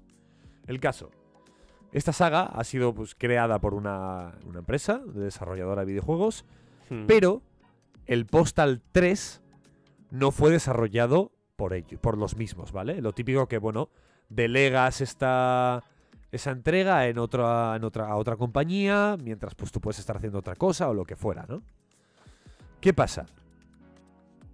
Hace poco, de hecho, escasos días, Postal tres... ha desaparecido de la tienda de Steam. Disappear. Y los desarrolladores originales, huh. es decir, los creadores de la franquicia, no los que han desarrollado el, el propio juego, uh-huh. lo han celebrado. ¿Cómo? El juego, que salió hace once años, tuvo un, un mal lanzamiento, un lanzamiento desastroso. Pero bueno, para que lo entendáis, como he dicho antes, el juego no estuvo a cargo de los creadores de la franquicia. Sí. Por lo tanto, no tenían el control de la, de la página uh. de Steam y de su comercialización, ¿vale? Uh. Hasta hace muy poquito que pudieron por fin retirar, entrecomillado, esa basura del mercado. Al parecer, la compañía en la que delegaron hizo un trabajo muy malo y siempre han intentado durante estos últimos once años poner el juego gratuito o lo que pudieran intentar hacer porque, porque no, no querían vender esa basura. Y al final lo que han conseguido es eliminar el juego de Steam. Y lo han celebrado, han dicho, por fin hemos podido eliminar esa basura de, la, de, de, de, de las tiendas. Bueno, es una noticia mala por esa sí, pérdida mal... de control. Eso de, es, es como mala buena, obra, ¿no? Sí, pero al menos tiene un buen final. Es un, es un drama que acaba bien. Y oye, es que me parece muy loco esto de, de no sé, del autor que de pronto pierde el, el derecho, ¿no?, a decidir sobre... A ver, no, no, no, no es el autor, o sea, en realidad tiene sentido. O sea, el autor es la desarrolladora que desarrolló mm. el juego. Sí. No fueron ellos. Lo que pasa que es lo típico que ellos cogen y dicen, oye, pues estamos haciendo otro proyecto, ¿te importa a ti hacernos el Postal tres? Eh, sí. sí, tal, lo hacemos nosotros. Y lo hacen mal. Pero al parecer corría a cargo la comercialización y tal de ellos, de los otros. Entonces, pues no podían coger y decir, pues nada, no, no vamos a comercializar este juego porque no está a la altura. Pero, pero es raro, ¿verdad? Este tipo de, no sí, sé, de contradicciones, de con, sean pues, de contratos a nivel legal, de tú tienes los derechos de explotación sí, o de es. comercialización, de distribución, no, yo sé. Son, buah, son cosas que me parecen súper farragosas, tan contradictorias, que llevan a situaciones de este estilo, a celebrar, a celebrar pues, eh, no sé, situaciones y eventos tan surrealistas. De todas formas, dice mucho de esta gente, ¿eh? El que se hayan esmerado en no, que el juego esté gratis, no vamos a hacer que nadie pague por esto, no, no, no, no, vamos a eliminarlo porque es que no queremos que esto, que no vea, que no vea ni la luz. Dice bastante, ¿eh? De, no sé. El otro día lo estuvimos hablando tú y yo, ¿no? Que como que el, el público del videojuego, que es como más exigente, ¿verdad? Es como que no... Bueno, luego tienes gente que compra el Pokémon Espada y Escudo, pero... pero tiene como... Es, es... No le vendes cualquier cosa, ¿no?, al público del videojuego, ¿no? Es, es curioso. Es verdad. Un día, un día hablaremos de esto en el refugio del Pelma. Eso es. Hay tantas cosas de las que hablar. Venga, Pablo, da, eh, ponnos tristes. Buf, buf, buf, buf. ¿Quieres que vaya, no sé? ¿Quieres que vaya con el God of War? No con... Ya, ya, ya.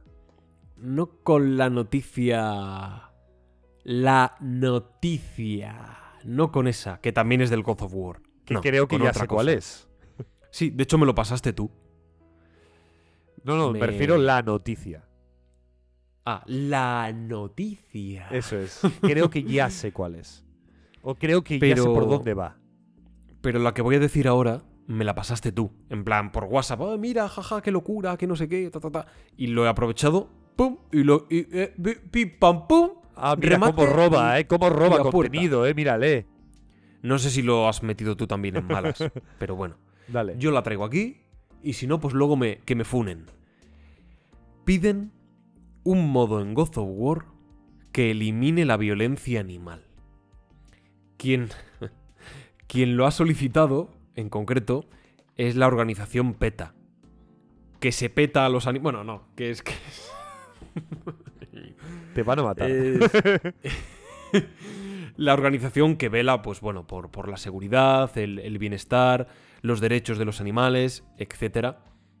Y es que al parecer, repito, yo no he jugado al God of War, he visto pues unas horitas de juego, Carlos es el que lo ha completado, pero al parecer hay un gran lobo llamado Garm, un lobo, una, una criatura, no sé, gigantesca, o del tamaño que sea, eh, que literalmente, así es como, bueno, pues como lo describe la organización, pues que ha estado encadenado en el frío durante mucho tiempo, sin comida y sin agua a su disposición. Y que esto, pues es, pues bueno, fruto de un maltrato dentro de un videojuego, sí, pero, pero bueno, un maltrato que no se puede consentir y que también hay cierta violencia a los animales.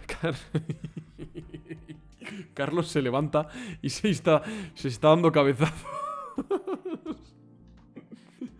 Fíjate que Carlos ama, ama a los perros por encima de todas las cosas. Esto es un lobo, pero bueno, dentro de lo que es el juego y tal, pues un lobo, un perro, pues bueno, son es, es un can, es un cánido, ¿no? O sea, son criaturas semejantes. Se eh, a, las que, a las que Carlos ama.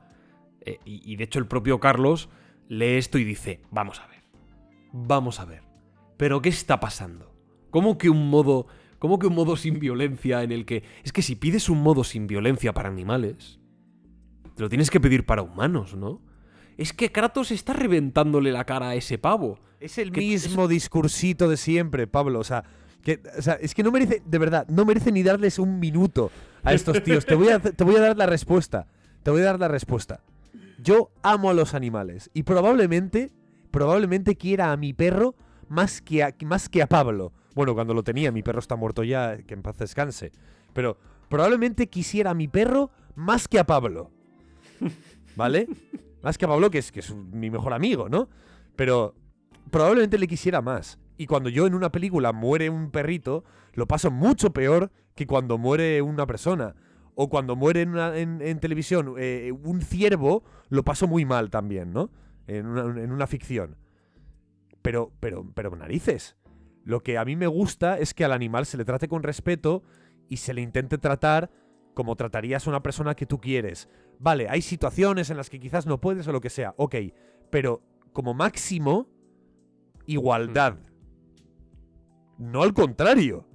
Yo lo que no busco es que se trate a los animales por encima de las personas. Entonces es lo que está diciendo Pablo. Kratos está reventando cráneos todo el juego. Entonces, si, si pides eh, no violencia para eh, Garm, que además...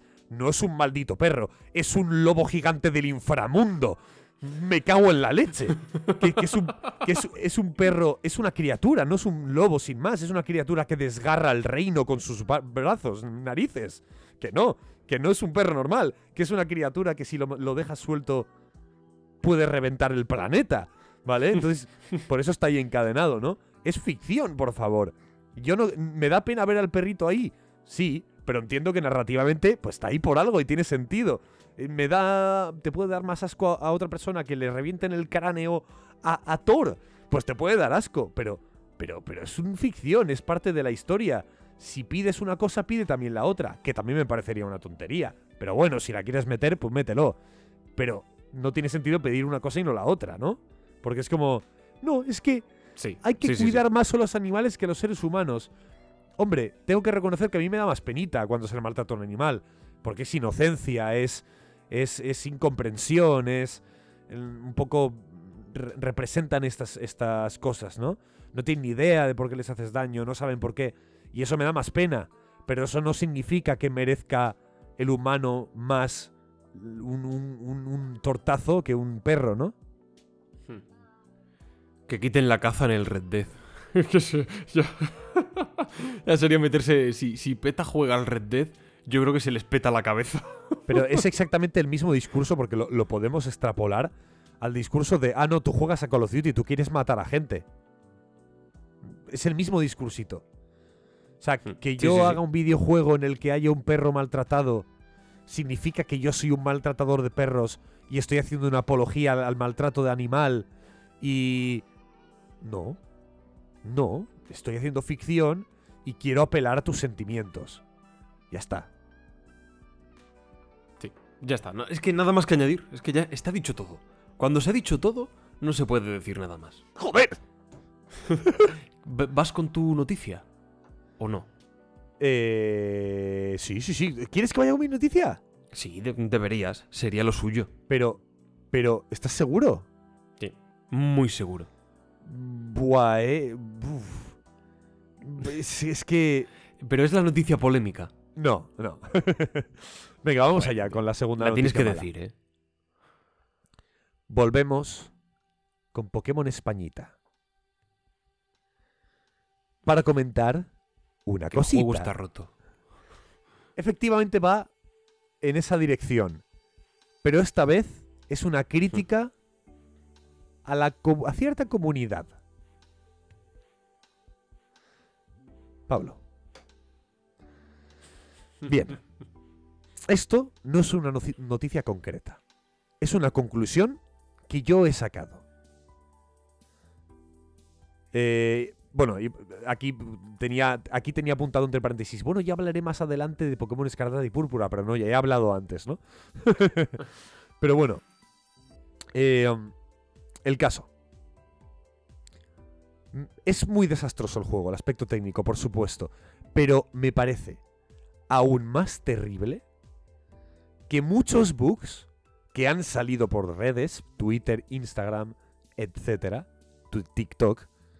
Son bugs forzados y buscados que una persona jugando de forma normal no se encontraría. Por uh. supuesto, sigue siendo algo negativo que exista ese bug, aunque esté forzado, que estos existan, pero estás agravando una situación en redes y es echar más leña a un fuego que ya está ardiendo muy fuertemente. O sea, gente que para tener esa foto, esa captura de vídeo, de, de pantalla, con un bug, con un bug muy descarado, pues va, digamos, a literalmente excavar en la mina para encontrar esas situaciones más... Por ejemplo... Sí. Por ejemplo, hay, hay un bug, creo que esto era así, me lo, me lo han contado también por ahí. Eh, el, hay un bug en el que sale como el... el personaje subido en la montura como en plan larguirucho, en plan súper feo, ¿no? Al parecer ese bug se ha encontrado porque el jugador ha estado subiendo y bajándose de la montura lo más rápido posible durante ahí, reventando el botón de subirse y bajarse. Hasta que el juego ha hecho apetado. Entonces, claro, eso es un bug y está mal. Pero ¿quién en su sano juicio va a reventar el botón de darle a la montura ciento setenta y nueve veces? ¿Vale? Es que nadie. Entonces, es, esos bugs forzados los puedes encontrar hasta en el juego más, más sólido del mundo, joe. Y que a lo mejor te, te pones a... con el de Last of Us y empiezan a ocurrir cosas así. Hombre, por supuesto. Te pones el de Last of Us y te tiras diez minutos andando a una pared. Igual, igual el personaje se queda pegado en la pared y no puede moverse. Vete tú a saber. Pero joder, me parece como muy feo esto. Es, es, es decir, se merece todo el hate que le está cayendo por bugs, se lo merece. Pero no deja de parecerme feo que la gente intente buscar los bugs más descarados y forzados para meter más, más mierda y más leña al fuego, ¿eh? Tío, hay gente para todo, ¿eh? Sí, es increíble. No sé, en vez de disfrutar del juego, bueno, y por supuesto denunciar aquello que sea denunciable, fallos, bugs, mal rendimiento, etcétera. No sé, entretenerte en, en forzar estas cosas para... ¿Para qué? Para acrecentarlo. Para hacer un meme, para... Pues no sé. Si es para hacer un meme todavía. Pero si es con esa malicia, con... Ya, ya hay pruebas suficientes sin necesidad de, de eso, de ir a buscar a, las, a la mina, a las capas más profundas de la tierra, a ver si doy con... Eh, no, esto, esto ya es ir a mala baba. En fin. Y... Bueno, te toca. Y yo voy con mi última noticia mala. Tiene que ver... Mira tú por dónde. Tiene que ver con, con un personaje que está a la altura de Mario Bros. Quizás no en cuanto a fama, aunque también es súper famoso, pero sí a la altura en... Bueno, en su momento eh, le hizo competencia, fue súper querido... No una persona, fue un animalillo. Un animalillo azul. Un erizo. Que la verdad ah, nos dio te, algunos te refieres, juegos... ¿Te refieres a esos juegos que nunca han sido buenos? ¿Cómo esos juegos que nunca han sido buenos? Te refieres a Sonic, ¿verdad? Nunca ha sacado un juego bueno en su puta vida. ¿Cómo que no? ¿Perdón? ¿Cómo que Sonic nunca ha sacado un juego bueno? Pero... Perdóname. Los juegos antiguos de Sony, los primeros, están guapísimos. Pero guapísimos. Eso es lo que quieren que pienses. Pero guapísimos. A ver, me, me, me gusta más Mario Bros. Pero, joder, eran... Lo, lo bueno que tenían es que se diferenciaban muy bien de Mario, al menos. Aun siendo un plataformas, sí, pero mucho más vertiginoso, que... más acelerado... Sí. Eh, que, no sí. sé, más desequilibrante. Era muy divertido. Lo que pasa es que creo que, creo que nunca ha sido realmente competencia, ¿eh? O sea, le, le hizo competencia... No, bueno, sí. O sea, le hizo competencia sobre todo por la publicidad. Le hizo mucha competencia. Hmm. Y pudo estar un poco a la par en ventas, pero en cuanto a calidad, creo que nunca fue competencia. Sí. En, a ver, en ese sentido, sin duda. Me, me refiero un poco más a, a la imagen en su momento de Mario Bros, Nintendo, Sega, Sonic, ¿no? Y, y la imagen del erizo azul... que también, en, al menos en cierto punto, sí que se equiparó a la de Mario, ¿no? En cuanto a esa popularidad, en cuanto, bueno, a imagen de marca casi, a la bandera, a mascarón de proa, pues quizás en su momento, a lo mejor en un par de años o así, pues pudo tener esa, esa presencia. Por supuesto no hemos olvidado, no hemos olvidado a, a Sonic, pero claro, eh, al final el tiempo ha puesto a cada uno en, en su lugar. Y a nivel de calidad... Aunque los juegos de Sonic, algunos al menos, eran divertidos, Mario siempre ha estado por encima. Yo creo que en cuanto a todo, al diseño de, de niveles, los personajes, los poderes, ataques... La historia, bueno, la historia porque siempre es la misma, pero... o oh, oh, casi. Pero todo lo demás, Mario es un... es excepcional. Bueno, que me lío. A la noticia. Tiene que ver con Sonic, o más bien, con su co-creador. Y es que sí, el co-creador de Sonic ha ido a la cárcel. Yuki Naka, así es su nombre, Yuki Naka ha sido arrestado por, a priori, a lo mejor a estas alturas ya está cien por ciento demostrado, pero parece ser que se ha aprovechado de información privilegiada que tenía sobre el Dragon Quest para comprar acciones de la compañía de Square Enix, concretamente diez mil acciones, y posteriormente poder venderlas pues por un mayor, o sea, por un valor mucho mayor. ¿Qué ocurre? Que al parecer no las ha vendido, o no está claro que las haya vendido todavía o no, y yo creo que ahí está un poco la cosa de, vale, pero ha cometido algún delito si, si las acciones mmm, ya las ha vendido y se ha aprovechado, o, o es que simplemente las tiene ahí aún en su poder y no...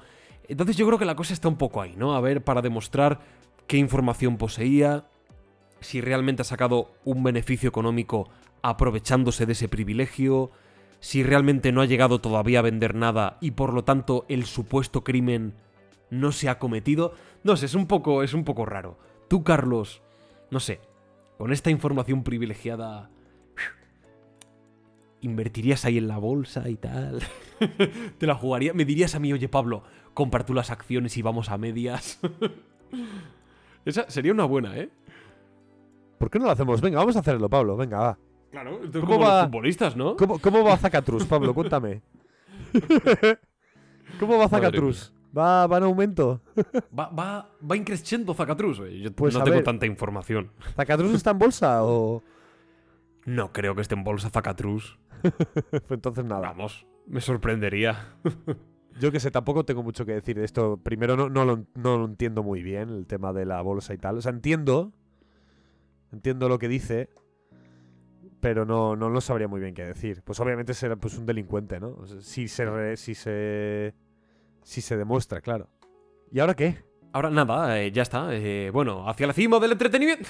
Bueno, venga, pues hasta luego. Paro de grabar, ¿no? Vamos, vamos ahora, calma. Calma, ah, no calmita, calma. Vale, vale. Calma, calmita, calma. Porque vamos con las noticias locas. No, que no, que vamos en tierra de nadie. En tierra ah, de nadie. No, no, no. Dile al final. No, al final tiene que ser la noticia. La no... Ah, vale, vale, que tienes otra la además. Noticia. Me cago en la leche. O sea, traes once noticias y luego una noticia en tierra de nadie y una de la y la noticia, ¿no? La noticia está dentro de las diez. O sea, si cuentas en tierra de nadie, son once. Joder. Pero las mías... Tú has tenido... Esta última tuya ha sido larguísima. Esta cuenta por tres mías. Bueno, puede ser. Puede ser. Qué cabrón. Venga, dale. En tierra de nadie. Que esto además va así a cholón. Sin, sin música ni nada. Esto es... Bueno, se le podría poner uno, unos sonidos de unos disparos. Como en la guerra, ¿no? Esto es en tierra de nadie. Eh, la no, Estos son no las man's lands, ¿no? ¿Cómo? Se le llama así a, al... al... a la tierra de nadie, de las trincheras, la No Claro, Man's claro, Land. Por eso. No esto es como, Land. Ahora mismo esto es la Primera Guerra Mundial. Y la noticia que voy a decir ahora, más que noticia, son los titulares que ya dan, ya lo explican todo porque todo el mundo aquí lo sabemos. Y si no, pues hacemos un breve resumen de lo sucedido. Y no sé, no sé si esto es bueno, si esto es malo, si esto es regular. Yo tengo... Uf, tengo... Respecto a una cosa...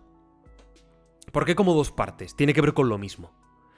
Respecto a una cosa lo tengo clarísimo, y respecto a la otra, aunque forma todo parte del, del global, eh, respecto a otra tengo mis dudas, no sé. ¿De qué estoy hablando? De Twitter. Sí. Ese nido de buitres y ratas. A ver, de Twitter. No voy a juzgar. No voy a juzgar... ¿Eh? A esos buitres carroñeros que habitan en Twitter. Mierda, es que no lo puedo evitar. A ver, Twitter. Bueno, di, di. Mira, lo voy a intentar yo. Twitter. Twitter. Ese, ese, ese, ese nido de ovíparos eh, asquerosos y roñosos. Carlos, no, Carlos. Mierda. Carlos, no lo Carlos, consigo. Inténtalo tú otra vez. Venga, prueba, prueba. A ver, Twitter. Twitter. Es que si sigo hablando la cago. En serio, no, vamos a ver. Va- vamos. Vamos a tomárnoslo en serio. Twitter, ¿qué ha pasado? ¿Qué está pasando con Twitter? ¿Puede cerrar? ¿Acaso Elon Musk, de las personas más famosas ahora mismo del planeta Tierra, ¿acaso, acaso lo van a funar? No por Twitter, por otra red social, porque Twitter ya no existirá. ¿Acaso va a ser el responsable, el culpable de que Twitter, uno de los gigantes de las redes sociales, cierre, desaparezca? Ya sabéis lo que está pasando. Han despedido a cientos de trabajadores. Eh, a, está habiendo un miedo generalizado de que, digamos, la plataforma pues cada vez tenga más problemas, de que pueda ser hackeada con más, con más facilidad, de que no tenga un soporte técnico adecuado, etcétera. Y el propio Elon Musk subió un meme, de una, el típico meme de una tumba... que hay un pavo haciéndose una foto al lado en plan ¡Ey, colegas, tal! Y esa tumba tenía el, el símbolo de Twitter. También es que él es un poco provocador. Entonces, tiene muchas lecturas una, una foto de este tipo. Por un lado esto, ¿de acuerdo? Algunos me dirán, no, pero ¿cómo va a cerrar Twitter? ¡Qué desgracia! Esto es una noticia mala. Yo te digo una cosa. Si Twitter cierra, no mañana, ni hoy, ayer... Si Twitter ha cerrado ya ayer, yo bailaré alegre sobre sus cenizas. Y respecto... Ahora, ahora tú, Carlos, opinas también. Y respecto a la otra parte de la noticia, que tiene, insisto, tiene que ver con lo mismo, es Donald Trump. Elon Musk le ha devuelto la cuenta a Donald Trump, el cual, por cierto, la ha rechazado. Ha dicho que no, que él no necesita Twitter, que no le vengan ahora con tal, y que él está en otra red social, que creo que es Mastodon, creo que se llama, algo así. Es como el nuevo Twitter, mucha gente se está yendo ahí. Bueno, no, no conozco la aplicación, la verdad. Y lo ha rechazado. Pero el caso es que Elon Musk ha dicho, oye, libertad de expresión todo el mundo, Donald Trump toma tu cuenta.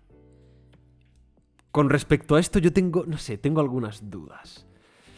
Eh, Carlos, dime, ¿qué es esto? ¿Esto es bueno? ¿Esto es malo? ¿Esto es necesario? ¿Esto es terrible? ¿Qué, qué es esto? Yo estoy, no estoy nada, nada de acuerdo contigo. Hmm. Sí, eh, Twitter está lleno de, de pústulas. Sí. Madre mía. Twitter está lleno de... De, de pus, sí. Twitter está lleno de, de hongos, eh, de, de, de, de pie de atletas, sí. Pero, coño, hay muchísima gente honrada en Twitter que hace su trabajo ahí, que, que necesita de esa red social para, para, para, para que su trabajo tenga más alcance. No me parece bien que se... Que, que desa- o sea, no me haría gracia por esa gente que desaparezca. Sí, es verdad, pero... Pero es que ojalá desaparezca. Es que a ver, el audio, el audio me ciega, me ciega mi odio. Me pero, ciega, ta- pero, tam- pero también es verdad que es una aplicación que tú no utilizas. Ya está. Pues no la utilizas. Porque la odio. Está. Bueno, pues, pues estás muy feliz no utilizándola. Pero habrá mucha gente ahí que la necesita. Sí, sí, sí. No, no, desde Entonces... luego, pero... Tengo tanto rencor hacia ella... Ya, ya lo veo, ya modos, lo estamos viendo todos, ¿eh? Te digo, aquí, esto, es que esto es... Mira, no quiero entrar mucho en esto, no porque no me interese, sino porque creo que da para un refugio del pelma. El contenido que hay en Twitter, el contenido de una persona en particular, ¿eh? La persona X, que tiene sus tweets, sus hilos, que ha hecho sus movidas ahí, narrativas de publicidad, de noticias, de... ¿Eso a quién pertenece? ¿A él? ¿A Twitter? Si Twitter... O sea, tú no puedes decirle a la empresa Twitter, no, tú no puedes cerrar.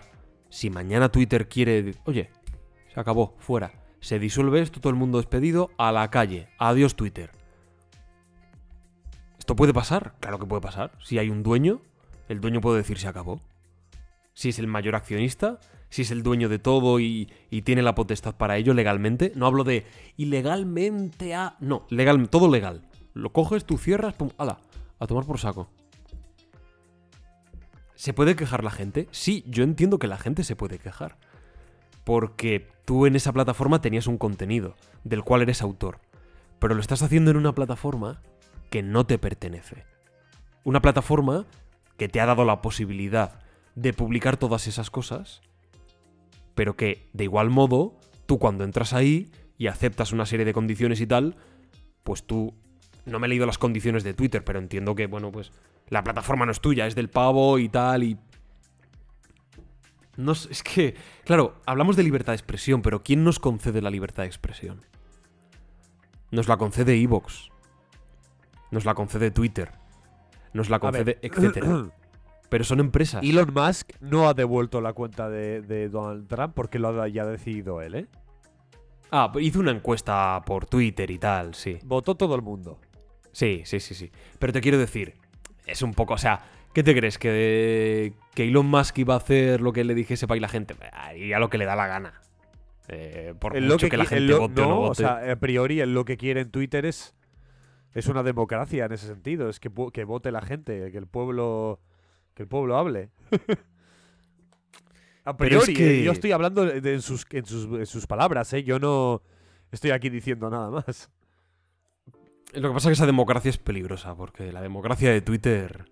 Mira, le tengo más miedo a una posible democracia de Twitter que a que Rusia mañana lance una bomba. Te lo digo así de claro. Te lo digo, te lo digo así de claro y de directo. Pero tal como suena, ¿eh? Sin exageración. Es que es eso, o sea, habría que devolverle la cuenta... Mucha gente se quejaba, gente que incluso criticaba a Donald Trump, ¿no? De, eh, no, es que si le, si le censuras, le estás dando como más importancia, tal, le estás... La libertad de expresión y... Y yo siempre he dicho, Twitter es una empresa. Twitter mañana te quiere cerrar la cuenta y tú te callas. No, es que me han cerrado. Es que, pues es que Twitter, pero, o sea, es que puede hacerlo. Ya, es que es una ya, empresa. Pero, sí, tío, pero... pero que, o sea, pero Twitter... O sea, a ver... A hemos ver. sustentado, todo hemos esto, sustentado todo esto, la libertad sí. de expresión sobre empresas, sobre sistemas privados, no sobre sistemas públicos. Y nos estamos dando, y nos estamos dando cuenta ahora. No estoy nada de acuerdo contigo, tío. Estoy muy poco de acuerdo contigo. O sea, quiero decir, sí, es verdad. Pero Twitter, cuando baneó a, a, a, a Donald Trump, ¿crees que hizo mal? ¿Crees que hizo mal? Porque tú eres defensor de la libertad de expresión. Mm, yo si fuese Twitter, sí, habría echado a Donald Trump. Vale. Entonces, entonces ¿crees que lo ha hecho bien? Sí. Si yo fuese Twitter, le echaría. Era, era literalmente una persona que estaba alentando a ir todos al Capitolio a generar una revuelta física. Ah, pero yo no he dicho, yo no he dicho que esté a favor de Donald Trump, ¿eh? No, no, no, ya, yo no ya, estoy ya hablando... lo sé, ya lo sé. No, sí. ya, ya lo sé. Pero digo que... que cuando Twitter ha hecho algo de esto tan loco, me parece que lo ha hecho con justificación. Porque estaba sí, ya, ten- sí, sí. Estaba ya poni- poniéndose en peligro la integridad física de otras personas. En ese momento yo digo, ostras, lo ha hecho bien. Me parece bien que se banee. No, y tú dices, no, la libertad de expresión está corriendo a cargo de una... Bueno, a ver, no me parece mal. Ellos, como empresa privada, han, ge- han creado un, una, una, una, un portal en el mm. que tú puedes decir tus cosas, puedes publicar tus movidas, pero obviamente, joder, tenemos unas reglas de convivencia. Un gobierno es lo mismo. Un gobierno es, tú puedes vivir aquí en España, tú puedes vivir aquí con nuestra sanidad, con nuestro transporte, con nuestros trabajos disponibles, pero mm. por favor, atente a nuestras reglas, ¿no? Entonces... no veo demasiada diferencia. O sea. No, no, no, no he dicho que. No he dicho si me parece bueno o malo. Cuidado con esto, ¿eh? Que la libertad de expresión esté en manos de empresas privadas. No he dicho que me parezca bueno o malo. Sí, lo sé. Has dicho que nos estamos dando cuenta ahora. He dicho que nos estamos dando cuenta ahora. Ya simplemente. ¿Que me parece bueno o malo? No lo he dicho. Simplemente digo que. Nuestra libertad de expresión está sustentada en empresas privadas. Ya está. Pueden ser empresas mejores, peores, pueden... Hay que matizar, ¿no? Hay que matizar que nuestra libertad de expresión en Internet están eh, llevadas por, por empresas privadas. Porque mi, mi libertad de expresión yo la utilizo como yo quiera. Sí, si claro, quiero claro. expresarme en Internet... Bueno, tendré, tendré que atenerme a las reglas de Twitter. Pero yo soy totalmente libre de expresarme. Al menos eh, a, mi, a mi manera yo puedo, yo puedo expresarme como quiera. Yo puedo ir a casa de Pablo y decir, ¡Pablo, eres retrasado! Vale, y ya está. eh, nadie me va a decir que no puedo. Con una diferencia. Respecto... O sea, esta situación es la misma, lo que tú acabas de describir. Es lo mismo ahora que hace veinte años o que hace treinta. ¿No? Tú lo que puedes decir o hacer, tal, opinar en tu casa, un... eso es tuyo. Con una diferencia. Que ahora, si esa opinión no tiene, digámoslo así, una...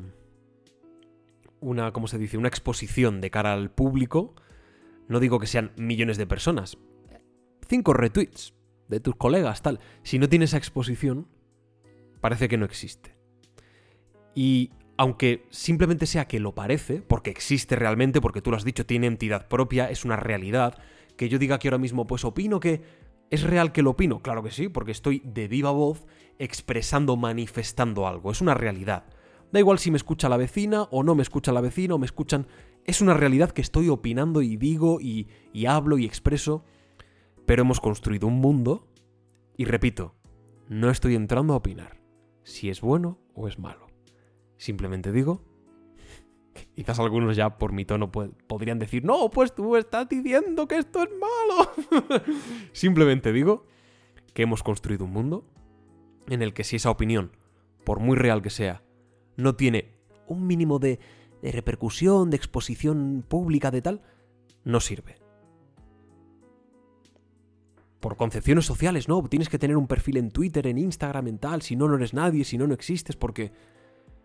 Y eso lo hemos dejado en manos de otras personas, aparte de las nuestras propias, como personas capaces de decidir. Pero lo hemos dejado también en manos, en gran medida, de otros. Simplemente digo eso. Y un día, cuando hagamos un refugio del Pelma sobre libertad de expresión y sobre todas estas movidas, pues entonces a lo mejor digo mi opinión.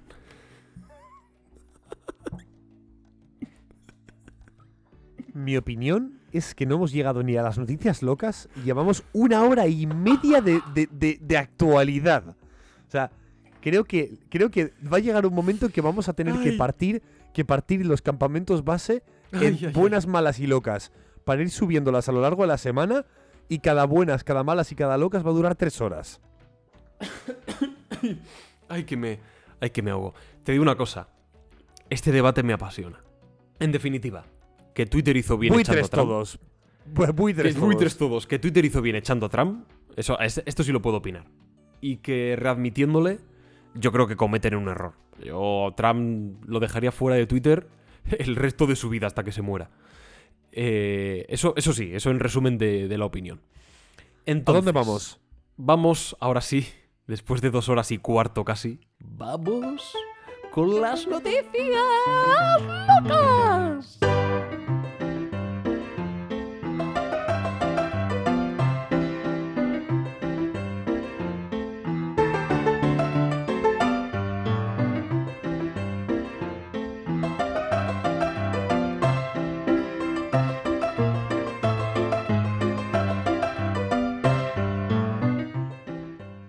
Pero,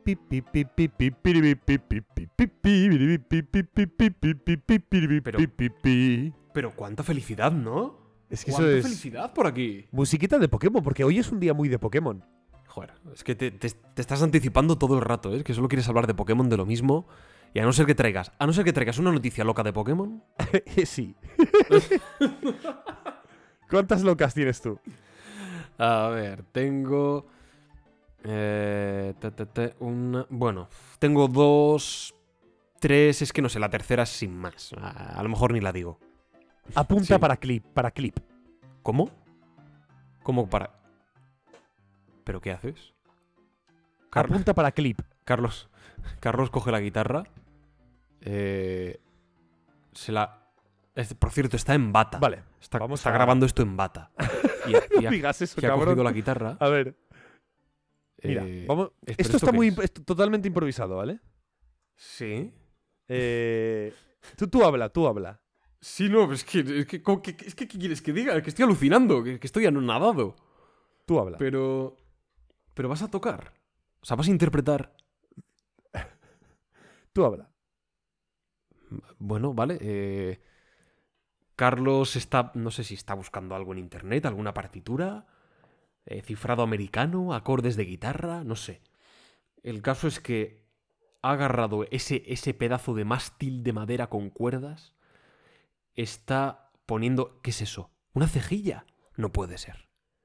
No puede ser que esté, que esté buscando la escala y la tonalidad adecuada.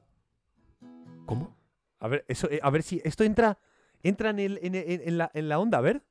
En la grabación sí, pero yo no lo escucho. Pero mm, el micro lo creo estará que no captando. Entra, ¿eh? No, no, no lo está captando, ¿eh? ¿No? Qué raro. Lo capta muy mal. ¡Qué mierda, qué mierda! Me, me va a salir mal esto, pero bueno.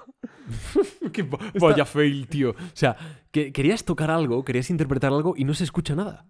¿Te suena esta canción, Pablo? Es la música silente. Loving can hurt. Yo no escucho nada.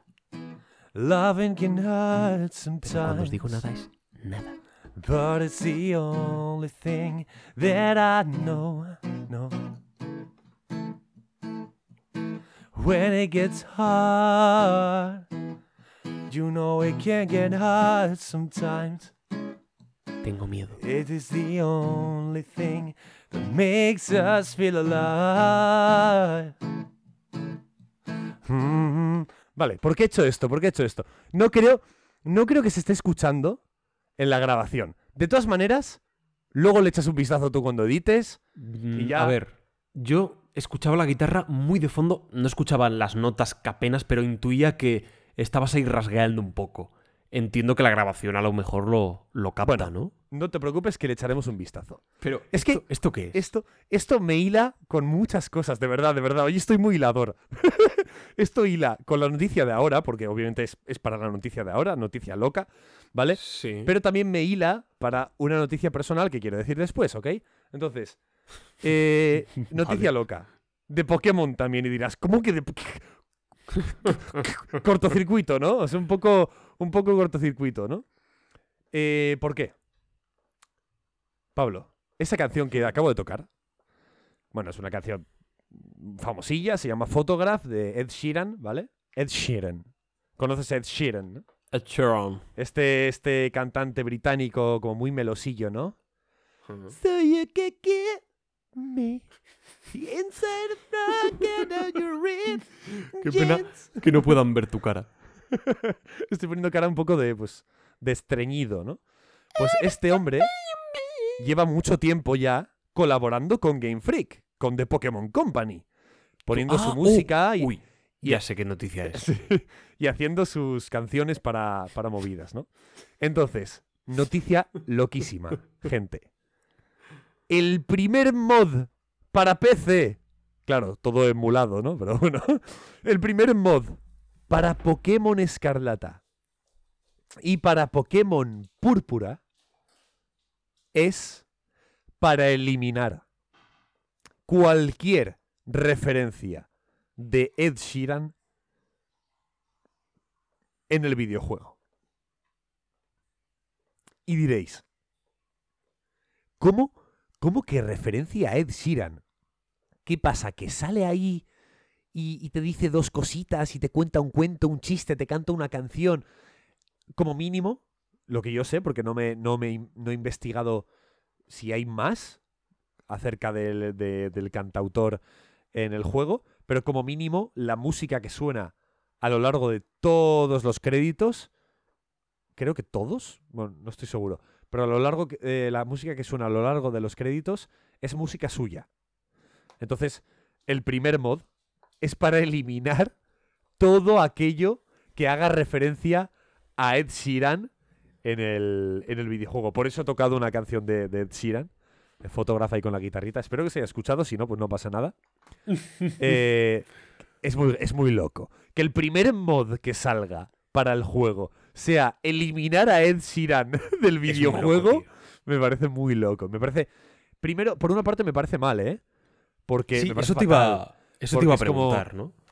Sí, me parece feo porque eh, si no te gusta, pues te aguantas. Es una decisión de los desarrolladores y ya está. El pobre hombre solo está haciendo su trabajo. Si no te gusta su claro. música, pues no la escuchas. Pero distribuir un mod para que su trabajo no conste, hombre, es muy feo. Pero me pareció, pero la idea de lo primero que salga de mod del videojuego sea vamos a eliminar a Sheeran porque no me mola, me parece como muy gracioso. Ya hay veinte mil personas trabajando en ello. Es, la, tío, las, es que este tipo de cosas son síntoma de que si quisiésemos, trabajando unidos, el mundo podría ser un lugar mejor. Pero, pero no queremos. No, no, no nos da la gana. Porque en vez de desarrollar otra cosa, se desarrolla algo para, para que a Ed Sheeran le, le, le valgan verga de, del nuevo Pokémon.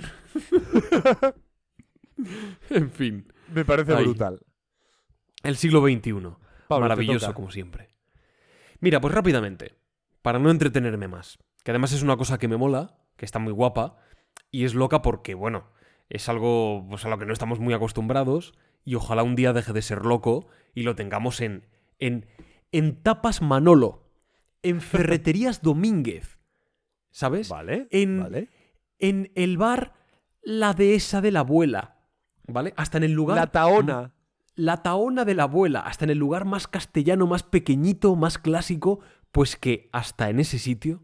Ojo, La Taona de la Abuela, otro sitio que ya, ya no nos patrocina, ¿eh? Otro sitio que no nos van a patrocinar.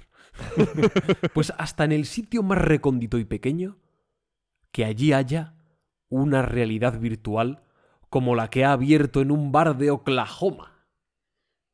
El bar llamado Aru es el establecimiento que cuenta con un sistema de cinta de correr en trescientos sesenta grados, fabricado nada más y nada menos por una empresa especializada en entrenamiento y simulación militar.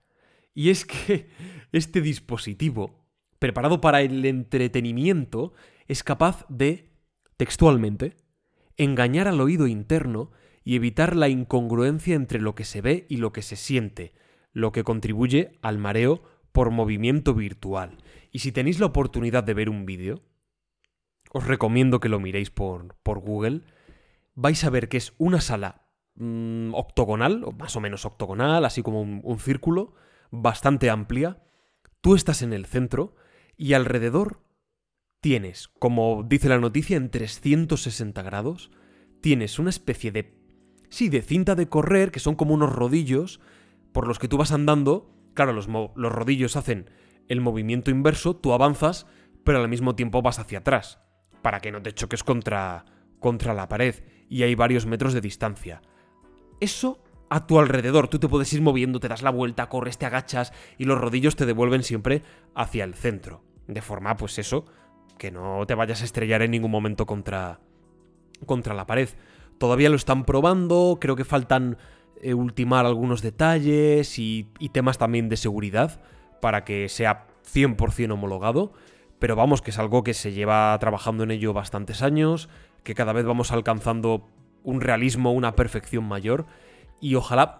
Es verdad que todo esto son como situaciones un poco mmm, excepcionales, prototipos, en lugares concretos, pero ojalá en, no sé, en unos años esto se generalice y podamos disfrutar de realidad virtual a esta escala en muchos lugares. Yo tengo, yo tengo muchas ganas, sé que ya existen sitios, aquí en Madrid también, pero a niveles estos de locura, me encantaría. Como el que traje yo la semana pasada, ¿no? Morirte por, el, por, por las gafas de realidad virtual, ¿no? Exacto. Que, por cierto, dijimos, dijimos que votara al público y solo pro- votó una persona y dijo que había ganado mi noticia, así que... Hay que admitirlo. Así que puse, sí. me, puse, me puse ahí. De hecho, estamos en, estábamos empate. Más, más news, que es no paren las ya. rotativas. Es mi última ya. Sorpréndeme. La has leído, ¿verdad? La del Call of Duty. Eh, no. Pues hay un jugador... ¿Del Call of Duty? No es un jugador profesional, ¿eh? Un jugador cualquiera. Puede ser tú, ¿vale? Oh, oh, ¿yo? Sí, vamos a decir que Pablo... Oh. Vamos a decir Pablo, ¿vale? Pablo, jugador de Call of Duty Modern Warfare dos, alcanza el nivel máximo de multijugador sin matar a ningún otro jugador. ¿Cómo? Car- Carlos le está rezando al sol, a, a la lámpara de su habitación. ¿Cómo? ¿Cómo? ¿Que ha alcanzado el sin matar? Pero si es que no se puede hacer otra cosa en ese juego. La paz sea contigo, hermano. Es lo que les decía a todos los... ¿Cómo? No. El jugador pacifista, Pablo, ha subido al nivel máximo sin matar a nadie. ¿Y, y lo que hacía que era curar? No, muy sen- en realidad es muy sencillo, pero me hace gracia. ¿Cómo eh, muy sencillo? Bueno, pues jugando modos como tomar la bandera, punto caliente, etcétera, en los que se obtienen puntos por recoger ciertos objetos eh, o, o alcanzar ciertos objetivos que no necesariamente tienen que ver con disparar o matar. Pero... Pero, pero, pero, pero esto es maravilloso. Es maravilloso, es, es, es, es pacifismo. Para mí este es un, este es un nuevo tipo de Sherpa. Ojo, uno eh. Que te, uno que te puede enseñar un camino muy diferente. Sí, sí. El camino uno de... capaz de guiarte sí, entre sí. la pólvora y el humo. Bravo. Bravo.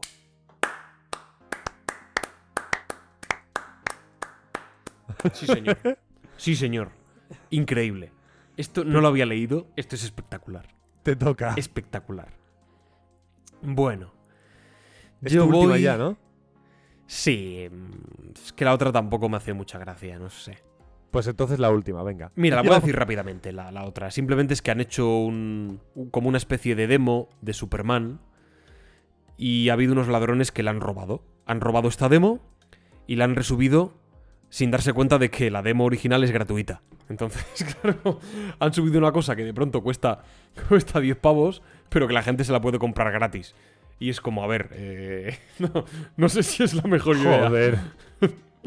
El caso es una demo hecha con Unreal Engine, donde manejas a Superman, puedes volar por la ciudad. Mola bastante, la verdad, como demo es, es llamativa. Y tenía la cosa esa de, pues, los ladrones que han sido un poco, no sé, un poco tontos. Sin más. Y no, no voy ni a comentar nada más. Y lo que sí quería decir, como noticia loca, es al respecto de Mario Bros. Pero no del videojuego. No, no, no. De la película. De la nueva película. Tampoco. De la antigua. La película de mil novecientos noventa y tres. Y es que el actor que encarnaba a Luigi ha dicho que le decepciona esta nueva entrega. Y yo, en mi infinita ignorancia, me preguntaba, si esta nueva entrega te resulta decepcionante, con la antigua, considerada por muchos de las peores películas sobre la faz de la Tierra, la otra exactamente, ¿qué sentimiento te transmitía? Que era como estar en el infierno de los infiernos. Porque sí, John Leguizamo, que es el actor que hacía de Luigi, ha dicho, soy de los de antes. A muchas personas les encanta la versión original. Fui a la Comic Con de Nueva York y de Baltimore y todos decían, oh, no, nos encanta la antigua. ¡La original! No se sienten cómodos con la nueva. No estoy amargado. Es desafortunado. Mira, yo no conozco a este chiño, a este chiño. Pero me cuesta tanto creerle. O sea, me cuesta tanto que alguien se le plante y le diga la película de mil novecientos noventa y tres, cuyas críticas por tanto los especializados como el público general son deleznables. Me cuesta tanto creer que se, la, que se le haya acercado media persona a decirle que, que la película estaba guapísima, que te digo de verdad, que es que no sé si creérmelo. A ver, creo que la, la, la película se ha hecho como muy famosa por el meme. Entonces puede ser que claro, sí, que mucha gente se la acercara en plan, ¡guau, soy muy fan de esa peli y tal! Pues bueno, porque es como ya muy memética, muy clásica, ¿no? La puedo entender, pero no sé. Además creo que decía decía que, que le, le decepcionaba también porque era muy, muy poco inclusiva, he leído. Sí, esto es justo también la frase que tengo apuntada de él, eh, que ya, digamos que la noticia ya deriva a otra cosa, ¿vale? A mí lo que me interesaba era, era esto, que es como, a ver, si la nueva es decepcionante, la otra, en fin. es pues para imagínate. Que el cine, es para que la historia del cine acabase ahí. Es para que y, el cine llore. Y la frase de ahora ya nos lleva a otra vertiente, que es, eh, en palabras del propio John Leguizamo, decía, me alegra que haya un reboot de Super Mario Bros, pero qué lástima que solo cogieran a actores blancos. No hay latinos entre los protagonistas. Personalmente, a ver, tenemos mucho público latinoamericano, a lo mejor eh, gente de México, de Colombia, de Argentina, de Venezuela, qué sé yo. Ajá. A lo mejor dicen, ah, pues tienes razón, pues estoy de acuerdo. Personalmente, yo creo que esto, no sé, es un poco irrelevante dentro de una película, ¿no? De- depende de lo que quieras contar o cómo lo quieras contar. Bueno, o... además, pero además, Mario Bros, el, no sé. En el, en el, es una película completamente de doblaje. Entonces, sí, en el propio doblaje, cada país y cada lugar pondrá sus respectivos actores. Claro. No Justo sé. En una película de animación, bueno, no creo que se sientan mal los... los latinos, porque tendrán su, sus actores ahí puestos. Creo que ya es, no sé, un poco sacarlo de contexto, ¿no? Ya por el pique con Mario decir, pues además la película... Creo que los actores que han cogido son estupendos, ¿no? Anya Taylor-Joy, Chris Pratt... Creo que puedo hacer un Mario divertido, no sé... Eh, creo, que tamp- creo que tampoco es necesario, ¿no? Es un bueno, poco rizar veremos, el rizo. Lo veremos. Veremos, lo veremos, sí, sí, sí. Y ya está, no tengo más noticias locas. Bueno, pero tienes una cosita más. Mm, yo... No quieres decirlo. Con esta noticia... No, no hemos dicho quién ha ganado, por cierto. En buenas, en malas, en locas, bueno, no lo hemos dicho. Pero vas a ganar tú ahora. No. Yo... La propuesta que tengo... No, no, no. Y te lo dije ayer. No, no, no, no, no. Yo rechazo la victoria. Pues entonces has perdido. Hoy no puede, hoy no puede ganar nadie. A vale. lo mejor sí, a lo mejor me puedo confundir. Me, par- pero, me parece bien. Pero ayer, cuando leí esta noticia y me eché a llorar, porque te prometo, os prometo a todos que, que se me saltaron las lágrimas. Varias veces, además, porque la leí varias veces. Y de hecho, yo mismo he redactado la noticia, porque no me gustaba mucho cómo estaba escrita en los diferentes medios. No acababan de explicarlo bien, era un poco confuso. Y dije, mira, lo voy a hacer yo, lo voy a redactar a mi manera, viendo los tweets originales. Porque y tiene os digo que ver una con cosa. Un... Sí. Yo estaba avisado de antemano, de, por Pablo, de cuando veas una noticia de God of War, no lo leas. Entonces yo vengo, tengo alguna ligera idea de qué puede ser, pero yo no tengo ni idea. Así que yo vengo aquí agarradito al sofá con mis, mis palomitas, ¿eh? Es de las noticias tristes, de las más tristes y al mismo tiempo de las más alentadoras que he leído en mucho tiempo. Vale.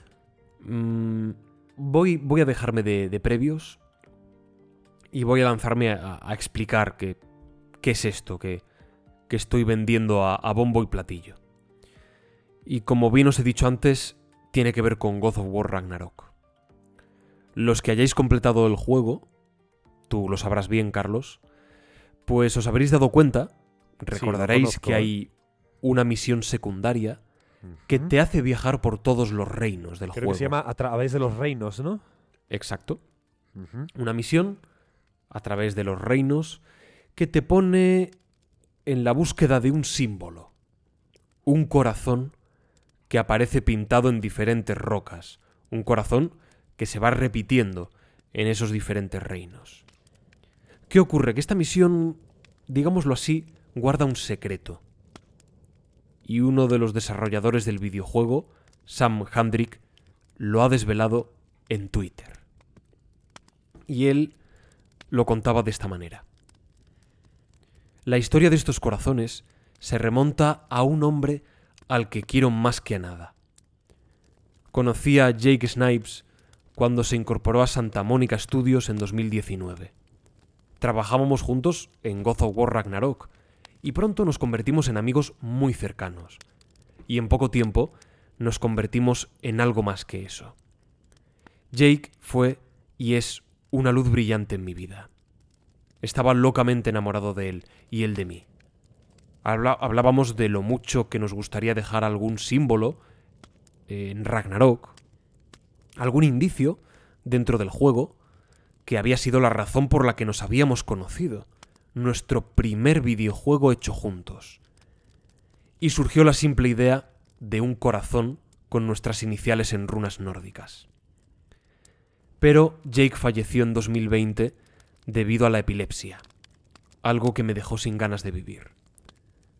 Cuando volví al trabajo, le pregunté al director, a Eric Williams, si sería posible incluir este detalle en el videojuego. Y Eric hizo mucho más que eso. Y de aquí es de donde nace toda esa misión secundaria que da comienzo precisamente en una hoguera multicolor. La hoguera eterna, siempre encendida. Y una vez encuentras todos esos corazones, y junto a ellos además encuentras un ingrediente distinto, entonces regresas a la hoguera y allí preparas una receta que sube todas las estadísticas de Kratos. Sam Handrick cerraba su hilo de Twitter diciendo: este fuego nunca dejará de arder, a través de los días más fríos, a través de las noches que no quieres vivir. Permanecerá en este mundo que creamos en Santa Mónica para siempre, llevando la historia de un hombre en el que encontré algo innombrable, algo que aún sigo llevando. Me parece increíble que toda una misión secundaria gire en torno a esto. Habrá otros ejemplos, por supuesto, en, en la historia del videojuego. Este es el, el más reciente, el más inmediato y el más bombástico, por así decirlo, dada la, la calidad de, del juego y la importancia del God of War. Pero que algo, que una parte del ser humano.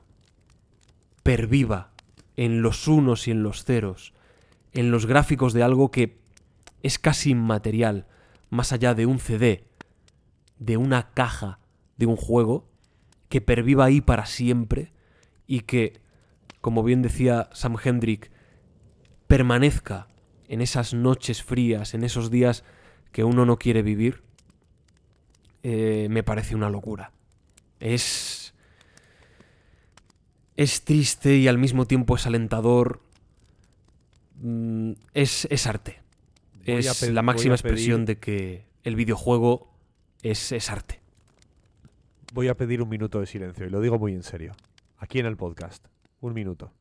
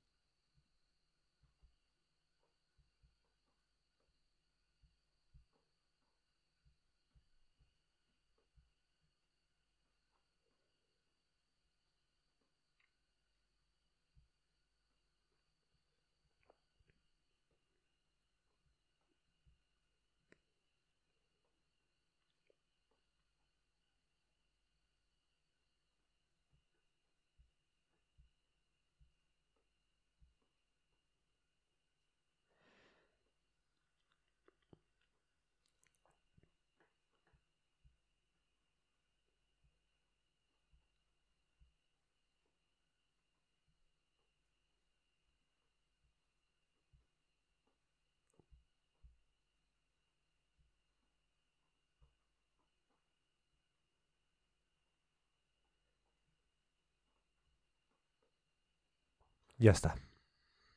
Me parece una pasada.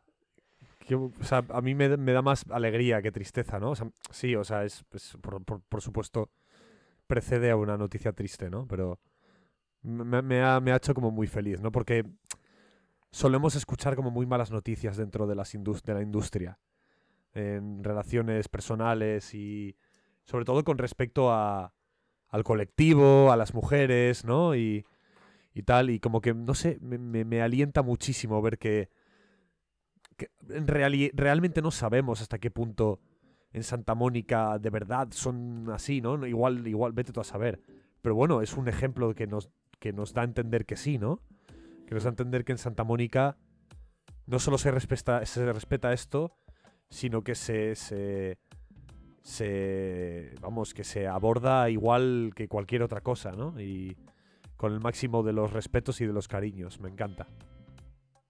Más que sea Kratos, ¿no? El, un personaje tan rudo, tan, tan violento, el que de pronto también, como en su propio carácter, ¿no? Que se va moldando jo, a lo pena, largo de estos dos videojuegos. Qué pena no haberlo sabido antes para fijarme un poco más en, las, en los diálogos de los personajes cuando hacían esa misión, tío. De verdad.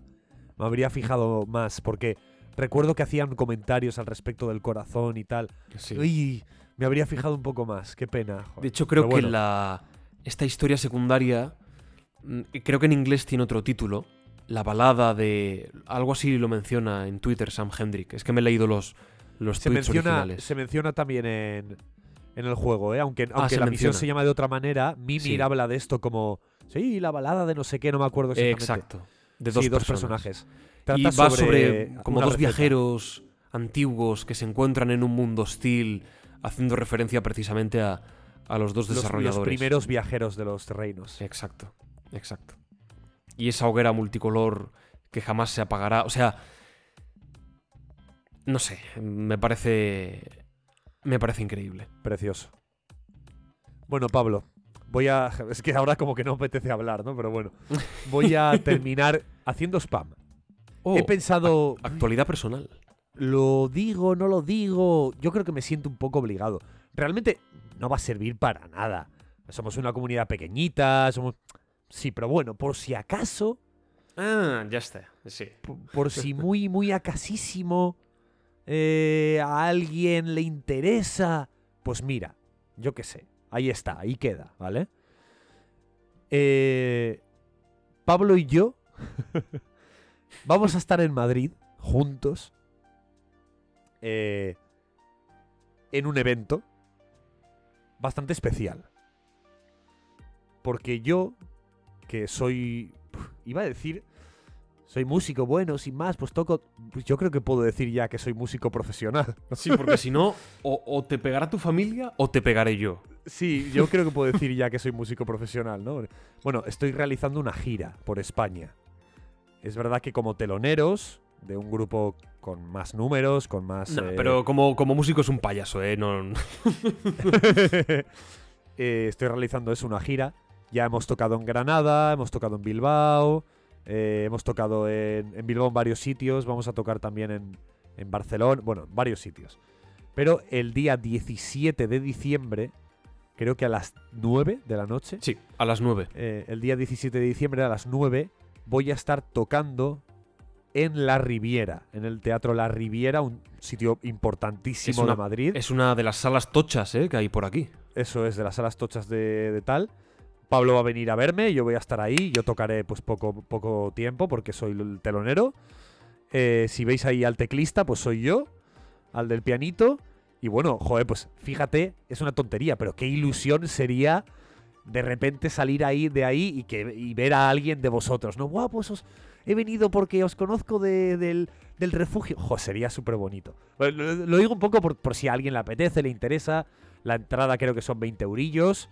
Es una noche, os garantizo una noche entretenida, es música buena, es música interesante y como mínimo lo vais a pasar bien. Entonces, invitaos, quedáis. El día diecisiete. El grupo que es Galerna, el grupo con el que con el que estáis sí. haciendo la gira.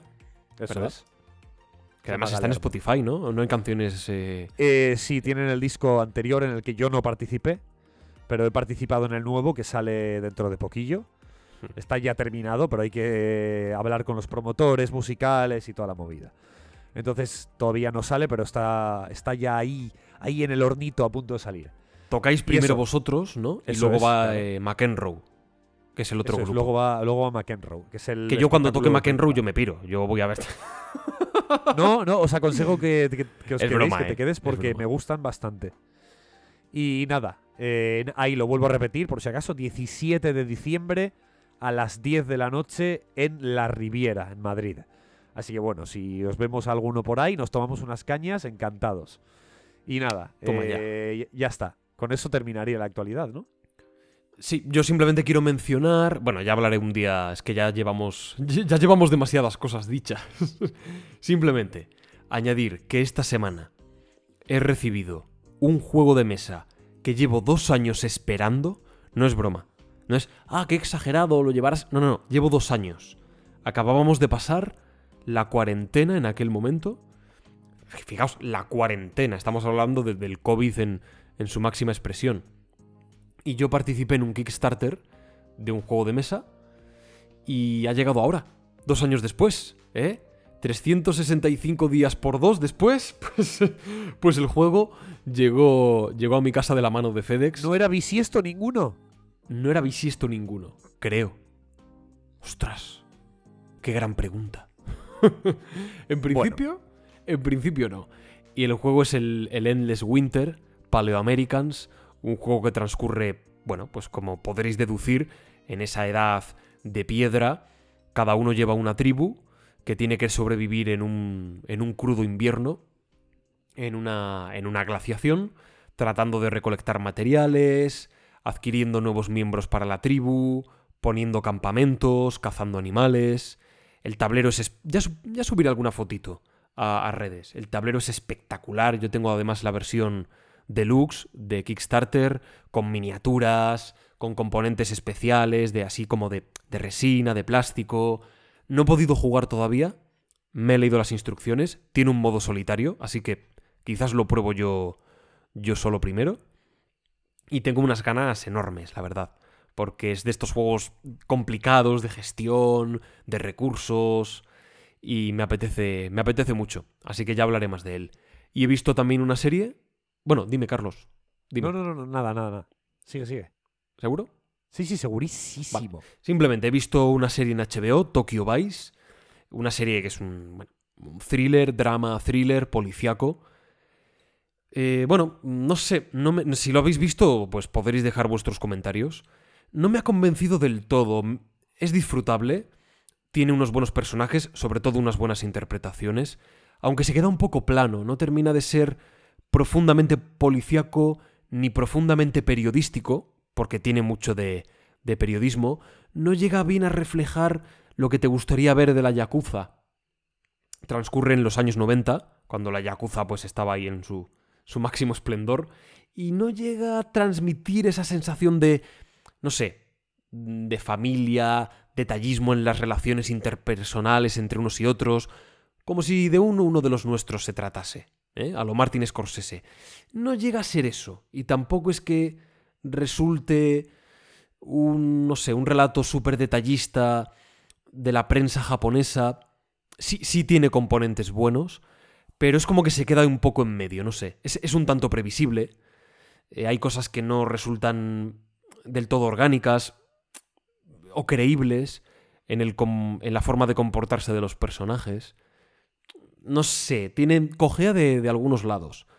Y es más ambiciosa de lo que re- luego realmente resulta ser. O sea, es como un poquito más pretenciosa de lo que luego pues eh, la, la serie acaba, acaba siendo. Pero, pero bueno, es disfrutable y a ver qué tal su segunda temporada. Pablo. Tell me. Ha vuelto.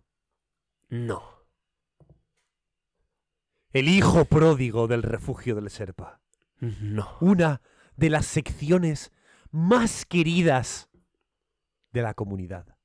De nuestra oh. comunidad. Oh. Uno sí. de los lugares más fantásticos y aventurescos que hemos traído aquí de forma oh, sonora. Sí.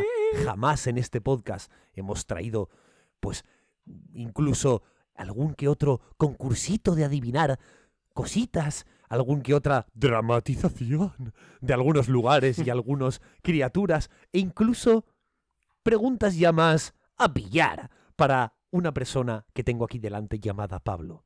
Ha vuelto, por fin, pero esta vez, después de una temporada entera, haciendo al más grande de todos los noobs, haciendo de él un hombre de verdad, como decía la canción de Mulan, todo un hombre haré de ti. Hemos conseguido, por fin, al fin de todo, a fin de cuentas, que Pablo, un día veintiuno de noviembre, lunes, se adentrara en un mundo que ahora lo menciono, ahora lo menciono, en el que Pablo ya puede decir que tiene un pequeño trote realizado. Y lo vamos a comentar ahora. Tenéis el directo de ayer, bueno, para nosotros ayer, para vosotros hace tres días, del lunes veintiuno de noviembre en YouTube, El Refugio del Sherpa. Veis, veréis las aventuras de Galileo Galilei contra el, pa- el Papa Paulo quinto.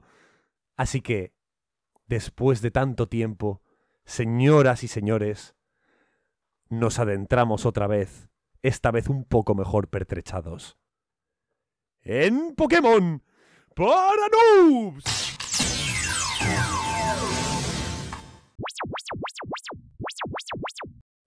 Pica, pica, Pikachu.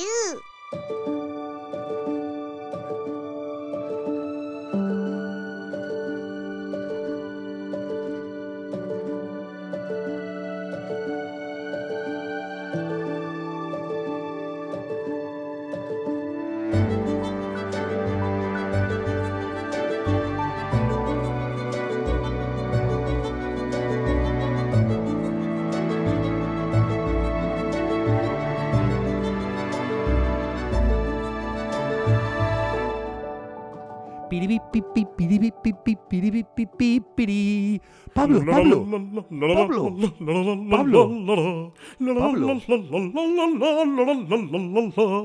Me, me, me da está. la vida esta música. Ya está, ya has entrado. Has que entrado cierto, en Pokémon para noobs. Estamos cantando eso. No sé si es lo que va a sonar en el futuro. No, no creo, no creo. No, no es que, exacto. Es que ya estamos otra vez con, con la temporalidad. No creo que suene eso. El tema del copyright, ya, ya nos entendéis. Pero bueno. Qué pena, tío. Con lo que mola. Has entrado. He entrado y he entrado como, como se entra en una secta. Por la puerta grande. ¿Qué, qué, qué ocurrió el lunes? ¿Qué ocurrió? Explícalo tú. ¿Cómo Explícalo fue? tú porque es que tú eres, tú eres el artífice, tú eres el, el maestro. Bueno, pues a Pablo le he puesto en la tesitura de jugar en directo, había, ahí estábamos con, con F P Yos, con Tocococo, con Euribe, Taza Kamikaze, pues algunos que suelen estar en nuestros directos, ¿no? Eh, jugando un poquito a Pokémon. Pero, gente de bien, gente de pro. Gente de pro. Pero estábamos jugando a Pokémon de una manera especial. Estábamos jugando en modo Nuzlocke, que es un modo de dificultad extrema para jugar a Pokémon. Claro. El Dark Souls del Pokémon. Eso es. Claro, Pablo me tenía un poco a mí para, para ir ayudándole, dándole consejos. También incluso gente del chat que dieron muy buenos consejos. Incluso cosas que yo me había olvidado, que me ayudaban. Increíble. Muchas gracias a todos. Y fue, la verdad, un directo muy divertido, ¿verdad, Pablo? Yo me lo pasé muy bien. Y eso que fue el inicio, no me encontré con demasiadas complicaciones. Fui, pues bueno, fui subiendo de nivel a los Pokémon, con mucha paciencia. ¿Tú te sorprendiste? Dijiste, sí, me sorprendí. Heme aquí, con aquestos ojos que Dios me dio, para poder ver... Para, para, para poder ver al mío compañero enfrentándose a tales bestias en tan entorno hostil. En y claro, yo, con toda mi paciencia, armándome de ella, me enfrenté al reto que se me ponía por delante. Y la verdad que... Mira, claro, es que la gente no lo va a ver, pero... Pero ayer, como estaba la cámara en Twitch, pues claro, la gente veía mi gesto y era como cua- cuando iban sal- saliendo Pokémon así, a, a caño gordo, y, y yo con, con mi mano así en alto, haciendo, venga, el siguiente. Venga, pim, pam, ir pasando. Venga, pim, pam. Bueno, el ocurrió una desgracia pim, pam, de la cual... ¿Qué, ¿Qué ocurrió? ¿Qué desgracia ocurrió? No sé si hacer spoiler, porque igual alguno quiere ver el vídeo. No, no lo digas. No lo digas. Lanzamos ocurrió, ese cebo. Ocurrió, ocurrió una desgracia. Algo. Sí. Porque era una desgracia. Y fue, fue medio culpa mía. Sí. Bueno, pero es el tam- Pokémon, por, a quien le interese, es el Pokémon Rojo Fuego, ¿vale? Ajá. Y al final, pues nos ocurrió una desgracia, eh, que ya lo, la, lo podréis ver en el, en el vídeo, pero eh, vamos a continuar. No sabemos en qué, con qué, con qué continuidad, pero lo vamos a hacer. De hecho, Pablo sí. me ha dicho, sí, sí, sí, sí, sí, sí, sí. Adelante. Vamos a continuar, le está molando, más o menos por ahora se está divirtiendo, así que adelante, vamos a continuar. Mi idea era que Pablo, pues, cada directo hiciera un gimnasio.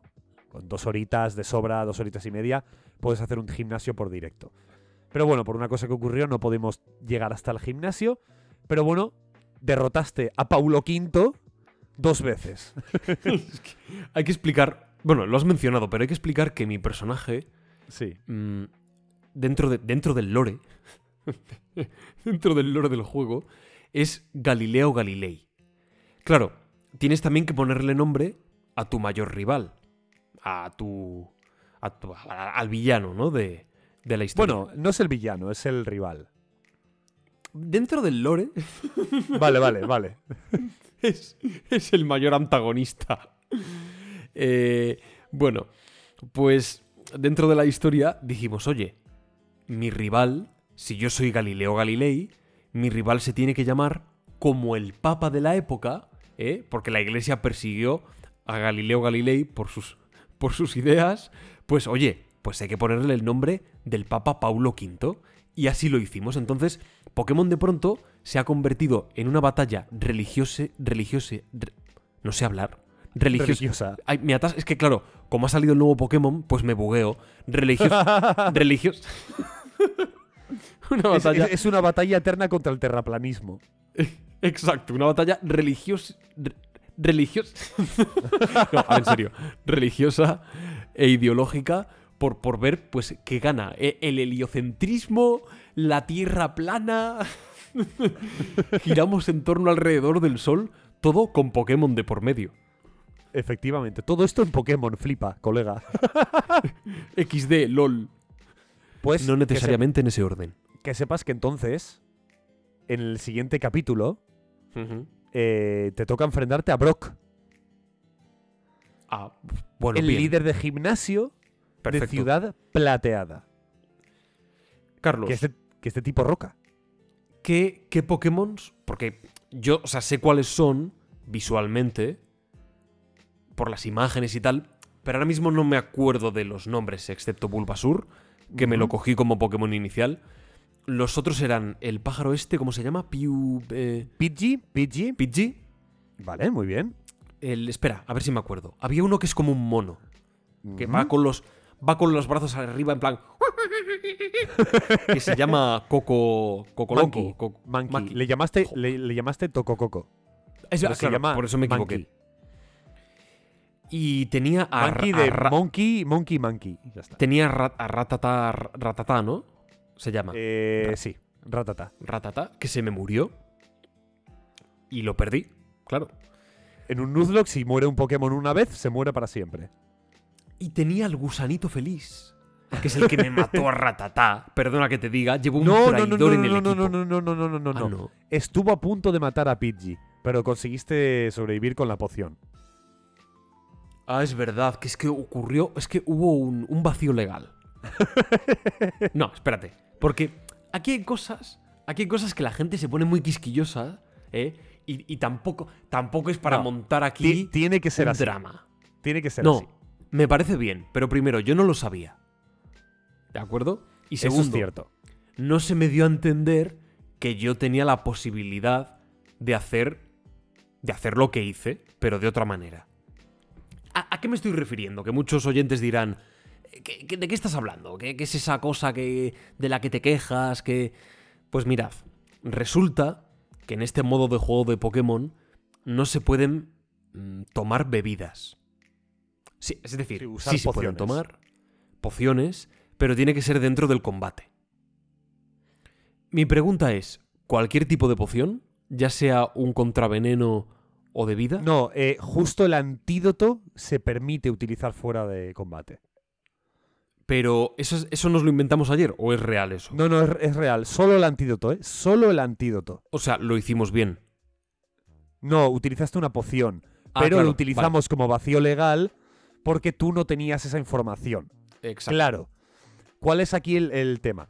Si Pablo hubiese sabido que podía utilizar una poción en combate, simplemente en las hierbas que hay justo cerca de llegar al centro Pokémon, eh, si hubiese metido en un combate... Hubiese utilizado una poción, hubiese huido y hubiese llegado. Entonces, y estaríamos dentro de la legalidad vigente. Eso es, dentro de la legalidad vigente. Pero como Pablo no lo sabía y dijo, joder, está a punto de morirse porque no me habéis explicado justo esto, entonces dijimos, no te preocupes, lo podrías haber hecho, por lo tanto utiliza esa poción, exacto, pero a partir de ahora ya lo sabes y no se puede volver a hacer. Y ya está. De hecho, cuando la bebí, claro, el Pokémon no se había muerto, estaba envenenado, estaba perdiendo vida, pero seguía vivo. Y tenía unas plantas ahí al lado, me podría haber metido y lo solucionaba, ¿no? Sí. Pero claro, no se me explicaron, pues, estos, estas triquiñuelas, ¿de acuerdo? Estas pequeñas, sí. O sea que yo creo que no violamos ninguna normativa.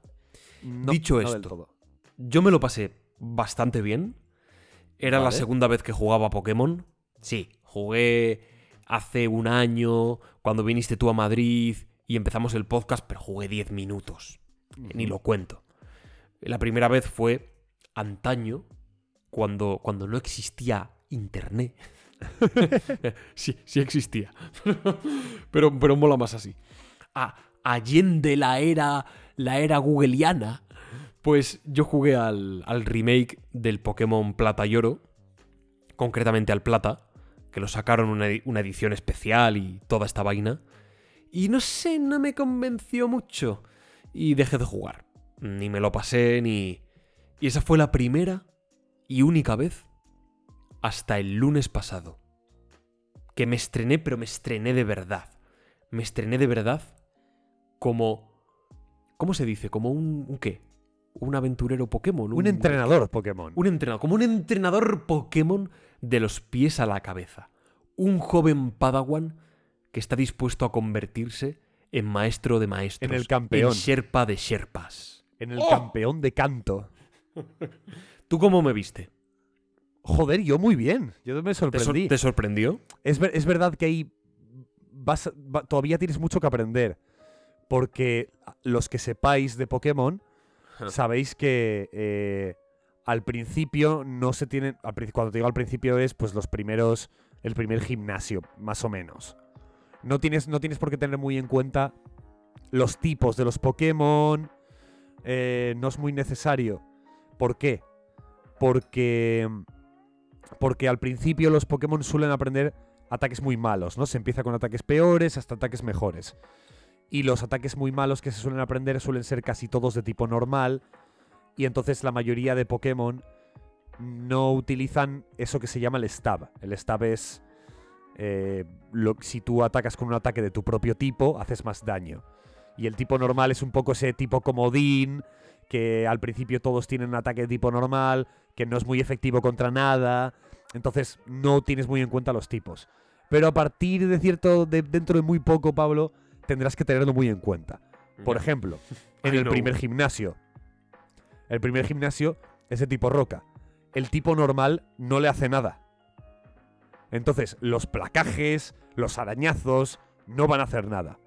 Aquí sí que vas a empezar a tener que tener en cuenta eh, los tipos. ¿Por qué? El tipo roca le va a hacer mucho daño a tu Pidgey. El tipo roca le va a hacer mucho daño a tu gusanito. A Weedle, ¿vale? Pero con el tipo lucha de Mankey vas a poder hacer muchas cosas. Y con el tipo planta de Bulbasur también. Así que hay que tener ese tipo de cositas en cuenta para ir pasándonos el juego, ¿vale? Dentro de, de mi ignorancia, que todavía la tengo y es grande, y cada vez se irá reduciendo, en favor del conocimiento adquirido. Entonces, del poquito conocimiento que yo adquirí ayer, y, y ahora es cuando vamos a entrar un poco en esta, en el detalle, y tú me dirás, no, pues esto es así, pero no exactamente, pues quizás... Eh, ahora, a continuación me, me lo dirás. Pero yo percibí que era realmente importante, no siempre lo será, pero ayer me, me surgió la circunstancia de que la velocidad era bastante importante. No sé si el concepto es velocidad o no sé. Sí. En defini- sí, dice Carlos que sí. Asiente con la cabeza. La velocidad, que quiere decir quién ataca primero, ¿no? Si el oponente o tú. Y en según qué combates... Entiendo que estoy a poco nivel, hay, hay pocas herramientas, hay pocos movimientos a tu disposición y bueno, lo que hay es, es lo que hay. Entonces, en ese sentido, quien ataca primero sí que puede jugar con una ventaja por ahora importante. Entiendo que luego no será tan así, aunque sea un parámetro a tener en cuenta. Claro, yo de pronto podía, con una habilidad, por ejemplo, de, de Bulbasur, podía bajarle la defensa a un enemigo, por ejemplo un Rattata, que ataca antes, es más, era más rápido que yo, estando al mismo nivel, pues él seguía siendo más rápido. Claro, yo tenía la oportunidad de bajarle la defensa. ¿Qué ocurre? Que si él me ataca primero y yo le bajo la defensa, invierto mi turno en eso, y luego él me vuelve a atacar, ya me ha pegado dos toñas. Y claro, yo ya he perdido... Yo ya he perdido la oportunidad de volver a darle. Entonces, aunque yo ya la, le haya quitado defensa, él va a estar por delante de mí. Entonces hay que jugar con esto de, vale, espérate, me conviene hacer esto, me conviene sacar este Pokémon ahora, que es más lento que el otro, porque es, va a ser un combate más directo de golpeas tú, golpeo yo, vuelvo... Y luego entiendo que cuando haya más habilidades, pues esto pues variará, variará mucho. Pero me gustó porque ya le vi un poco ese concepto de ajedrez, de a ver quién mueve, entre comillas, ¿no? No, no tienes que mover por un tablero, pero, pero a ver quién mueve primero, a ver quién actúa, a ver qué te resulta más inteligente hacer de cara al movimiento de, de tu rival. Mm-hmm. La pregunta que es, que si la velocidad es muy importante o no, ¿no? Es sí, la, ver- poco... la velocidad es tan importante como yo ayer percibí, o bueno, mira, es un parámetro más de tantos. Si te gustó... ¿Cómo fuiste viendo la mecánica un poco ajedrez en, en este aspecto? Vas a ir disfrutando el juego cada vez más. Porque se te van a ir eh, metiendo otras cosas a tener en cuenta que al principio puedes pensar, ¡wow, me va a explotar la cabeza con tanto concepto! No, no te preocupes, que es fácil de, de entender. Lo que pasa es que al principio igual te puede, puedes decir, uy, demasiado, ¿no? Pero luego entiendes que no es tan complicado. Uh-huh. Pero, por ejemplo, al principio... Es verdad que la, la, la velocidad es, es, es muy clave porque sois dos bolas de, de carne, dan dos leches, ¿vale? ya, ya está. Pero sí, claro, sí, sí, sí. Cuando tu Pokémon esté... Cuando tu Bulbasur ya no sea un Bulbasur, sea un Venusaur, ¿vale? La tercera evolución. Venusaur es un Pokémon muy lento. ¿Significa que es, que es un Pokémon muy malo? Para nada. Venusaur compensa que tiene una muy mala, mala velocidad. Bueno, creo que no muy mala, pero bastante eh, regular. Lo compensa con que tiene unas defensas muy buenas. Es decir, es un Pokémon que te garantiza que no te van a matar de un golpe o de dos golpes. Y eso es muy bueno, porque tiene la posibilidad Venusaur de meter unas drenadoras, de...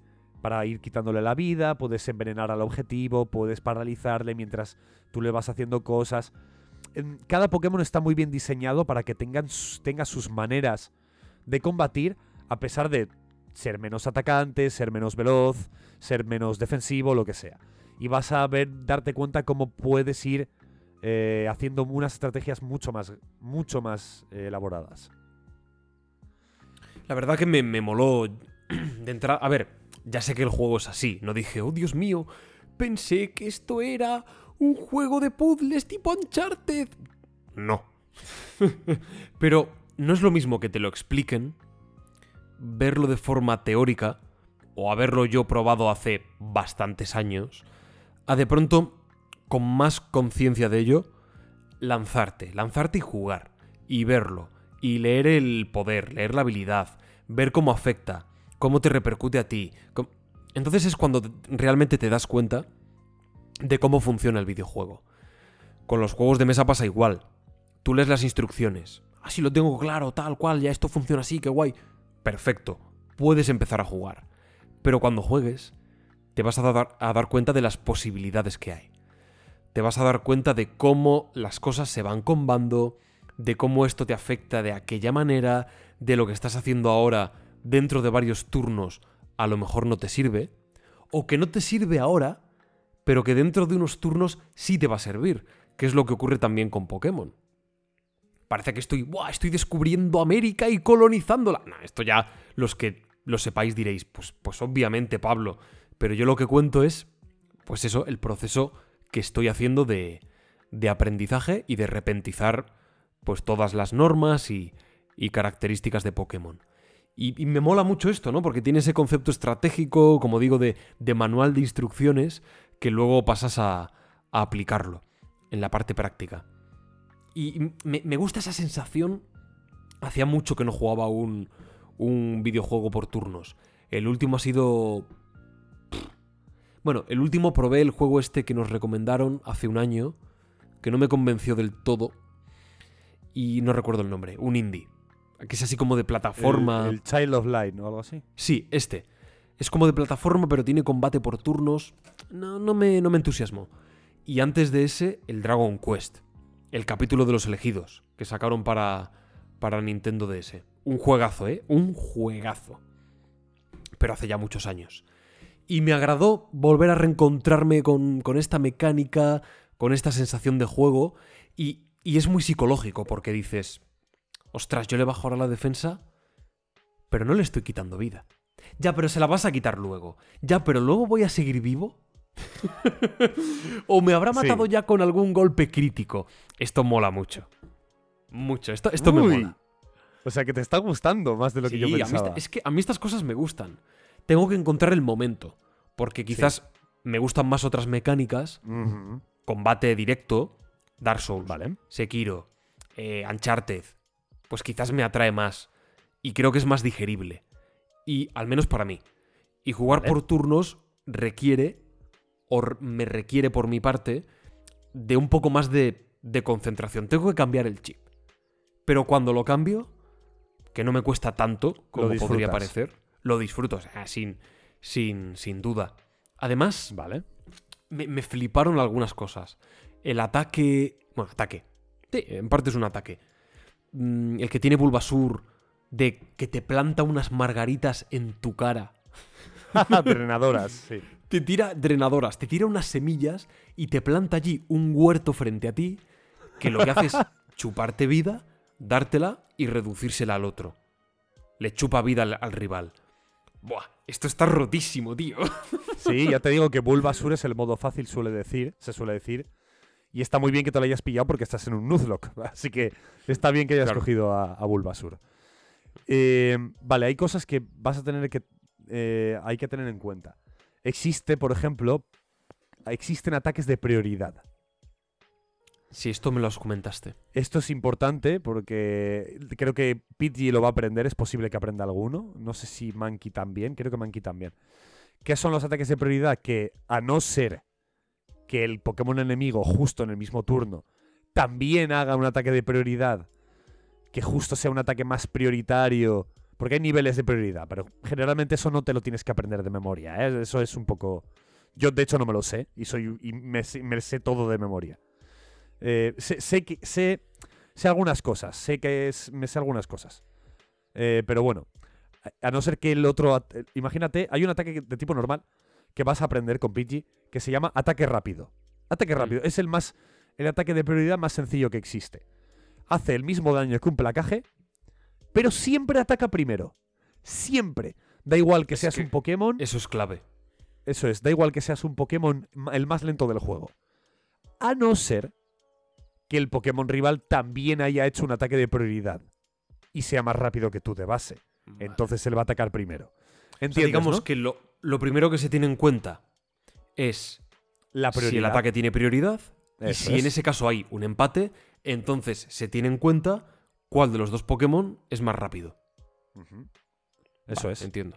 Luego hay otro sí. ataque que no está en este juego, porque es de, es, entra en la cuarta generación, así que si, si, si continúas en algún momento de tu vida con, con el remake de la segunda generación, por ejemplo, que el remake de vida. la segunda generación pertenece a la cuarta generación, es un poco difícil de entender, pero imagino que me entiendes.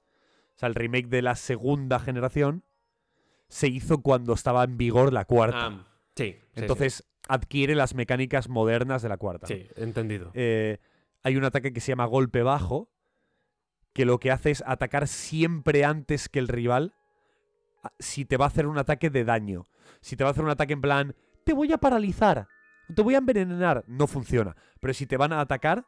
Golpe bajo siempre ataca primero, aunque hagas un ataque rápido, porque es como un ataque defensivo, en plan, antes de que me des, pa, ¿sabes? Por ejemplo, es un ataque co- con una prioridad muy elevada, uno de los ataques con mayor priori- prioridad que hay en el juego. Otra cosa que vas a tener en cuenta. Eh, estos los son tipos de Pokémon, que... ¿no? Las debilidades y... Otra cosa de, eh, es diferente, pero también eso ya te lo he dicho, que te, vas a tener que tener en cuenta. Mm. Eh... Esto es de lo que menos me gusta de las generaciones antiguas. Pero bueno, era así y hay que acostumbrarse. Eh, no, existe cate- la, no existe el concepto de categoría. ¿Qué es la categoría? La categoría física y especial no existe. ¿A qué me refiero? Eh, de for- hoy en día tenemos ya muy arraigado eso, ¿no? Placaje. ¿De qué categoría es? Física. Porque le estás dando un golpe a una persona, ¿vale? Pero sí. el ataque rayo o impactrueno, ¿de qué categoría es? Especial. Porque es como algo un poco más etéreo, ¿no? Algo que lanzas sin estar tú en contacto físico con el Pokémon rival. No es exactamente así, ¿eh? Porque luego hay ataques como lanzarrocas, que tú no tienes por qué estar atacando físicamente al Pokémon, puedes lanzar una roca, pero la categoría es física. Es bastante intuitivo, aunque no lo creas, ¿vale? Mm. Esto es importante. ¿Por qué? Porque los Pokémon tienen una diferenciación entre ataque físico y ataque especial, ¿vale? Y esto afecta a la categoría de los ataques. Es decir, si Pidgey, tu Pokémon pájaro, tiene más ataque físico que ataque especial, le viene mejor hacer un golpe aéreo, que es un ataque de volador de categoría física, sí. que hacer tajo aéreo, que es un ataque de tipo volador de categoría especial. Le el viene especial mejor. Este no es lo que llaman... Es que tengo por aquí una cosa apuntada. Vale. No es lo que llaman Llama... habilidad, ¿no? No. La habilidad es no, otra no. movida. La habilidad es como una pasiva que tiene el Pokémon siempre. Entiendo. De forma innata, ¿vale? Vale, entiendo. Eh, que también hay, hay algunos casos concretos que hay que tenerla en cuenta, pero algunos, algunos Pokémon que tienen habilidades muy extrañas... que hay que tener un poco en cuenta, pero eso ya te lo diré yo. ¿Qué pasa en esta generación? Que no existe la categoría en los ataques, sí en las estadísticas. Es decir, Pidgey tiene ataque físico y ataque especial, pero no existe en los ataques. Es decir, placaje no es ni físico ni especial, es tipo normal, ya está. ¿vale? Aquí las categorías van por tipos, que es muy raro. Es decir, Entien... todos vale, los sí, ataques entiendo. de tipo normal son físicos o son especiales. Y esto hay que tenerlo en cuenta también. Es decir, imagínate que tu Venusaur es muy defensivo especial. Pues quizás va a aguantar mejor ataques de, una, de un tipo que es especial. ¿Entiendes? Uh-huh. Por ahí van un poco los tiros. Pero poco a poco lo vamos a ir entendiendo. Es verdad que va a ser más fácil de entender cuando, si entramos en algún momento en, la siguiente, en el siguiente juego, en la siguiente generación. ¿Crees que me va a costar? Porque el otro día... Sí, o sea, me viste, ah, qué bien, te estás divirtiendo, estás entrando ahí en él.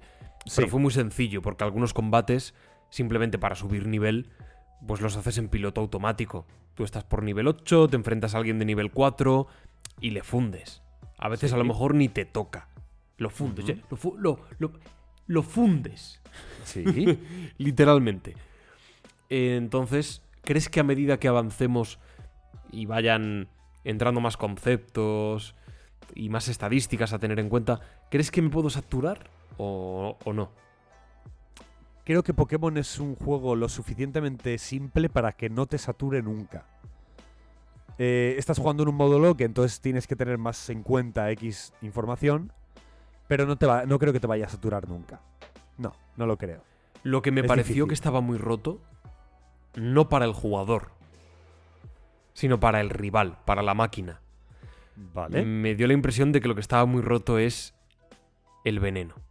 Porque si además, según las normas, tú no puedes comprar antídotos, o antídotos o pociones, las tienes que conseguir pues explorando por ahí, o te las dan, o cosas de este estilo, pues claro, tuve la impresión de que cuidado con el veneno, porque aquí es potencialmente dañino.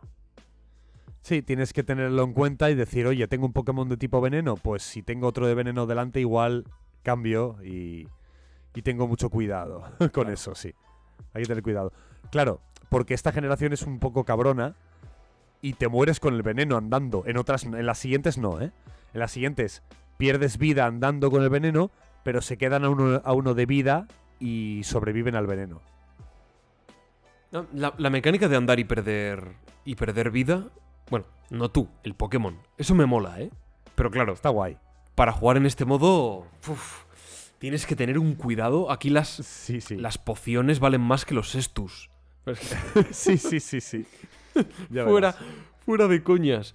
Me parece... Y, y sobre todo tener Pokémon de tipo veneno, ya no solo porque, ah, me sale no sé quién o, que es débil o, al veneno. O sí. de tipo acero, porque son inmunes al veneno. Cierto. De tipo acero, de tipo veneno, ya no solo porque ah, el acero es fuerte contra tal, el veneno es fuerte, ya no solo por eso, sino que es que es que te sirven de, de escudo, es decir, sabes que a esos no les va a pasar nada, te los matan, te dan un golpe, le puede pasar a cualquier Pokémon, pero sabes que no te lo van a envenenar, o sea, eso lo tienes seguro, y si quieres proteger a otro Pokémon que es buenísimo y que sabes que lo puedes perder por un golpe de mala suerte, por una tontería, es que me lo envenena, empieza a perder vida, no tengo pociones, no hay ningún gimnasio... Bueno, ningún gimnasio no, ninguna... Centro Pokémon. Ningún centro Pokémon cerca. Hostia, la he liado. Y el, y el veneno quita vida bastante rápido, ¿eh? Sí, sí, bastante, sí. Es una cabronada. Bastante rápido. Entonces, es importante tener ese parapeto de Pokémon de acero o Pokémon de, de veneno. O los dos. No, no hay ningún problema. Te diría que es y, fundamental. Y por último... Bueno, no sé, que ¿querías preguntar algo más al respecto de...? No, no, di, di, di. ¿De la aventura? ¿O mm, no? Con, no, di, di primero, di primero. Iba a decir que hemos traído mm, un poco en, en homenaje, ¿no? A, a lo que hacíamos en la primera temporada, que era intentar adivinar los tipos de X Pokémon, que Pablo veía la imagen. Mm-hmm. Hoy hemos tenido la idea un poco de... Antes de, teníamos un Pokémon deconstruido y teníamos que volver a construirlo a través de la, de la, de, del ojo y de la intuición de Pablo. Pues hoy vamos a hacerlo al revés. Vamos a, hemos traído algo construido. Hemos construido un Pokémon cada uno, porque como Pablo me ha dicho que, que ha hecho uno, yo también he hecho solo uno.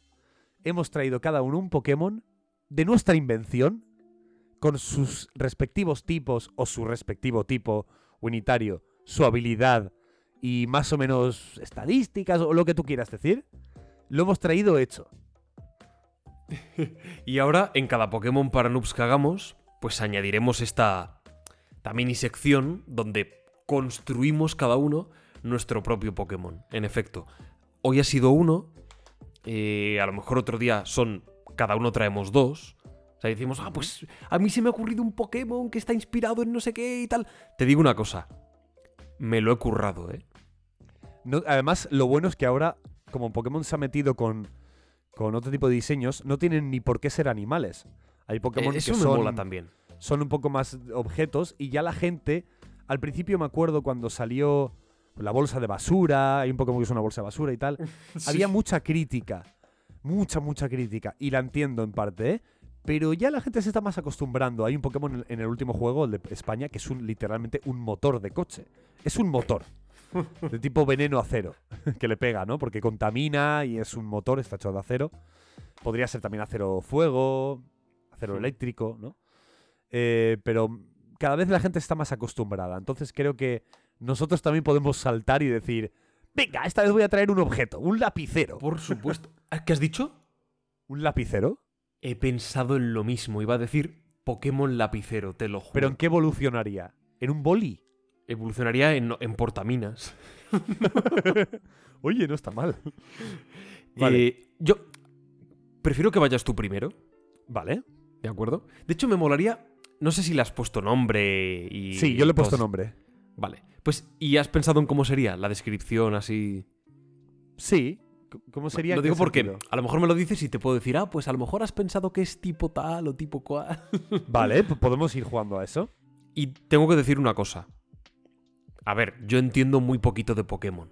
A lo mejor, cuando yo diga el Pokémon que he creado, mucha gente decís, ¡oh, Dios mío, no, par diez! ¡Eso viola cinco normas de Pokémon! Pues, no pasa nada. Pues me da igual. ¿Vale? Mira, voy a empezar. Uh-huh. Mi Pokémon, que no le no he no establecido si tendría evolución o preevolución, ¿vale? Por ahora es tiene. un Pokémon único. Ah, sí, ¿eh? Sí, hombre, por supuesto. Madre mía. Bueno, mi Pokémon se llama Smioti. Hostia. Qué guay. ¿Vale? Es muy Pokémon. Smioti se llama. Smioti. Smioti. Y te digo cómo es. He hecho un poco homenaje a Pokémon Españita y he traído otra de esas criaturas que nosotros tenemos, autóctonas de nuestro país. Y en este caso es el murciélago ratonero patudo. ¡Oh, qué guapo! ¿Vale? O llamado de forma científica Myotis cappuccini. Por eso le he llamado Smioti. ¿Vale? Sí, mola, mola, mola. Ok. Es una especie curiosa de murciélago que vive sobre todo en lugares húmedos y oscuros. Siempre tiene que tener charcas, lago, estanque, riachuelo, arroyo, porque es donde ellos cazan, ¿no? Uh-huh. Entonces, por ahora no voy a dar más información. ¿Tú qué tipo vale. le pondrías a, a Smioti? ¿Un murciélago? Sí. Que caza en aguas poco profundas. Te diría tipo agua, porque posiblemente... Mmm, muy posiblemente tenga que... Zap, no, sé si zap, no sé si bucear, pero, pero es como estos pájaros... No sé qué pájaro sí. era, que se, que se lanza y se zambulle en el agua para coger peces... en plan pescador, pues te diría que es tipo agua, por esto, le pega mucho y, y por el hábitat donde se encuentra. Vale. ¿Tiene doble tipo? Tiene doble tipo. ¿Hay un tipo que es volador o algo? No es volador. O sea, date cuenta que el tipo agua... Mira, le, es verdad, le he puesto tipo agua por eso, sí. Pero para ponerle el otro tipo, yo me, me, me he guiado más por otro asunto. Ya, por, ser, por, el tem, por tema de ser un murciélago, tienes, bast- tienes, tienes dos o tres opciones para ponerle de, segunda, de, de otro tipo. Y he elegido el que es menos común en Pokémon. Entonces tampoco, tampoco se puede lograr así, yo creo, por mucha lógica. Creo que las tres opciones para un Pokémon de este tipo se hubiesen sido eh, veneno, por, mm, por, sí. por, por porque, bueno, tenemos... Realmente no es venenoso el murciélago, ¿no? Transmiten la esa... rabia, bueno. Mm, bueno, sí. Por ahí podrías haberlo tirado. Luego, volador porque vuelan, ¿vale? Aunque no hace falta que sea volador para volar. Esto hay que tenerlo claro. Y el otro tipo, que es el que le he puesto, dado que vive en oscuras simas, tipo siniestro. Oh, es verdad, le pega. Es Pokémon siniestro sí. agua. La habilidad que le he puesto está muy chula, porque aprovechando que el Pokémon es de tipo agua, hay una habilidad que pertenece originalmente a un inicial de la séptima generación, si no me estoy equivocando, sí, séptima generación, que se llama voz fluida. Claro, es un murciélago. A ver, lo voy a buscar. Es un murciélago. Utiliza el sonido. Es como un sonar, ¿no? Mm, andante. Cierto. Y le he puesto voz fluida. ¿Qué es lo que hace esta habilidad? Convierte todos los ataques relacionados de alguna manera con el sonido. Sí. Ataques como bozarrón, eh, eco, eco voz. Eh, bueno, ataques que conocerá la gente que entiende Pokémon, que son de tipo normal generalmente. Los convierte a todos en tipo agua y así aprovechar el stab de su propio tipo. Joder, no está mal, luego, ¿no? Está muy bien. Y luego en estadísticas, pues he decidido, al ser un murciélago, un Pokémon volador, ah. pequeñito, he decidido que sea un Pokémon muy veloz, muy rápido, eh, con mucho ataque, con, bueno, no demasiado, o sea, mucho más velocidad, ¿vale? Pero tiene un ataque especial bastante elevado por el hecho de que me, me cuadra que sea un Pokémon que lance cosas, sonidos, eh, lance pues sonidos acuáticos, ¿no? Como sonidos acuáticos, así blum, blum, como reverberaciones y tal. Por eso lo he puesto que sea un atacante especial. Y defensivo no es mucho, es muy fácil de matarlo, pero es un Pokémon que está hecho para atacarte primero y atacarte fuerte. Guay, guay, hostia, me mola, me mola. ¿Y si tuvieses que decir una evolución? Buah, tendría que pensarlo. ¿Seguiría siendo un murciélago o adquiriría alguna...? Sí, seguiría siendo un murciélago, pero quizás pues me basaría quizá en otro concepto. Generalmente se, mm. se siguen, ¿eh? O sea, la, la, los Pokémon al evolucionar siguen siendo la misma... Sí. La misma especie, generalmente. Hay casos diferentes. Ok, ok. A ver... ¿Qué nos traes tú, Pablo? Creo que lo he hecho bien, entonces. Viendo, viendo tu modelo, creo que, vale. creo que está guay. ¿En qué me he inspirado? A ver. Bueno, a ver. Tú y Carlos ya lo sabes. Sin saberlo, lo sabes. El mono. Me, me he inspirado, efectivamente, en el, en el mejor animal que ha pisado la faz de la Tierra. Hay muchos monos, ¿eh? En Pokémon. Sí, este me está, por supuesto he estado investigando. No he, no he encontrado tantos, tantos, ¿no? He visto que había tres de colorines. Uh, hay muchos, ¿eh? He muchos. visto, bueno. Ahora, ahora tampoco sí, he investigado, no te o sea, preocupes. No me he puesto a ver cuántos monos hay, pero sí, sí he visto sí, que había. No te preocupes. Bueno, un puñado. Y me he inspirado en un mono. Concretamente, a mí me gustan mucho los monos, pero hay un mono en particular que me flipa. Que es el mono japonés. ¿Vale? Es un. Es un. El mono es un mono pelado. propio de Japón que vive en zonas boscosas, en zonas montañosas, donde las, las temperaturas en invierno, incluso a lo largo de todo el año, eh, pues descienden bastante. Lugares de frío, de nieve. Y es un mono que habita, un mono con mucho pelo, que habita en, estas, en estos entornos y que se caracteriza, a nivel popular, por bañarse en esas pozas de agua Pozas de agua hirviendo, calientes, pozas termales.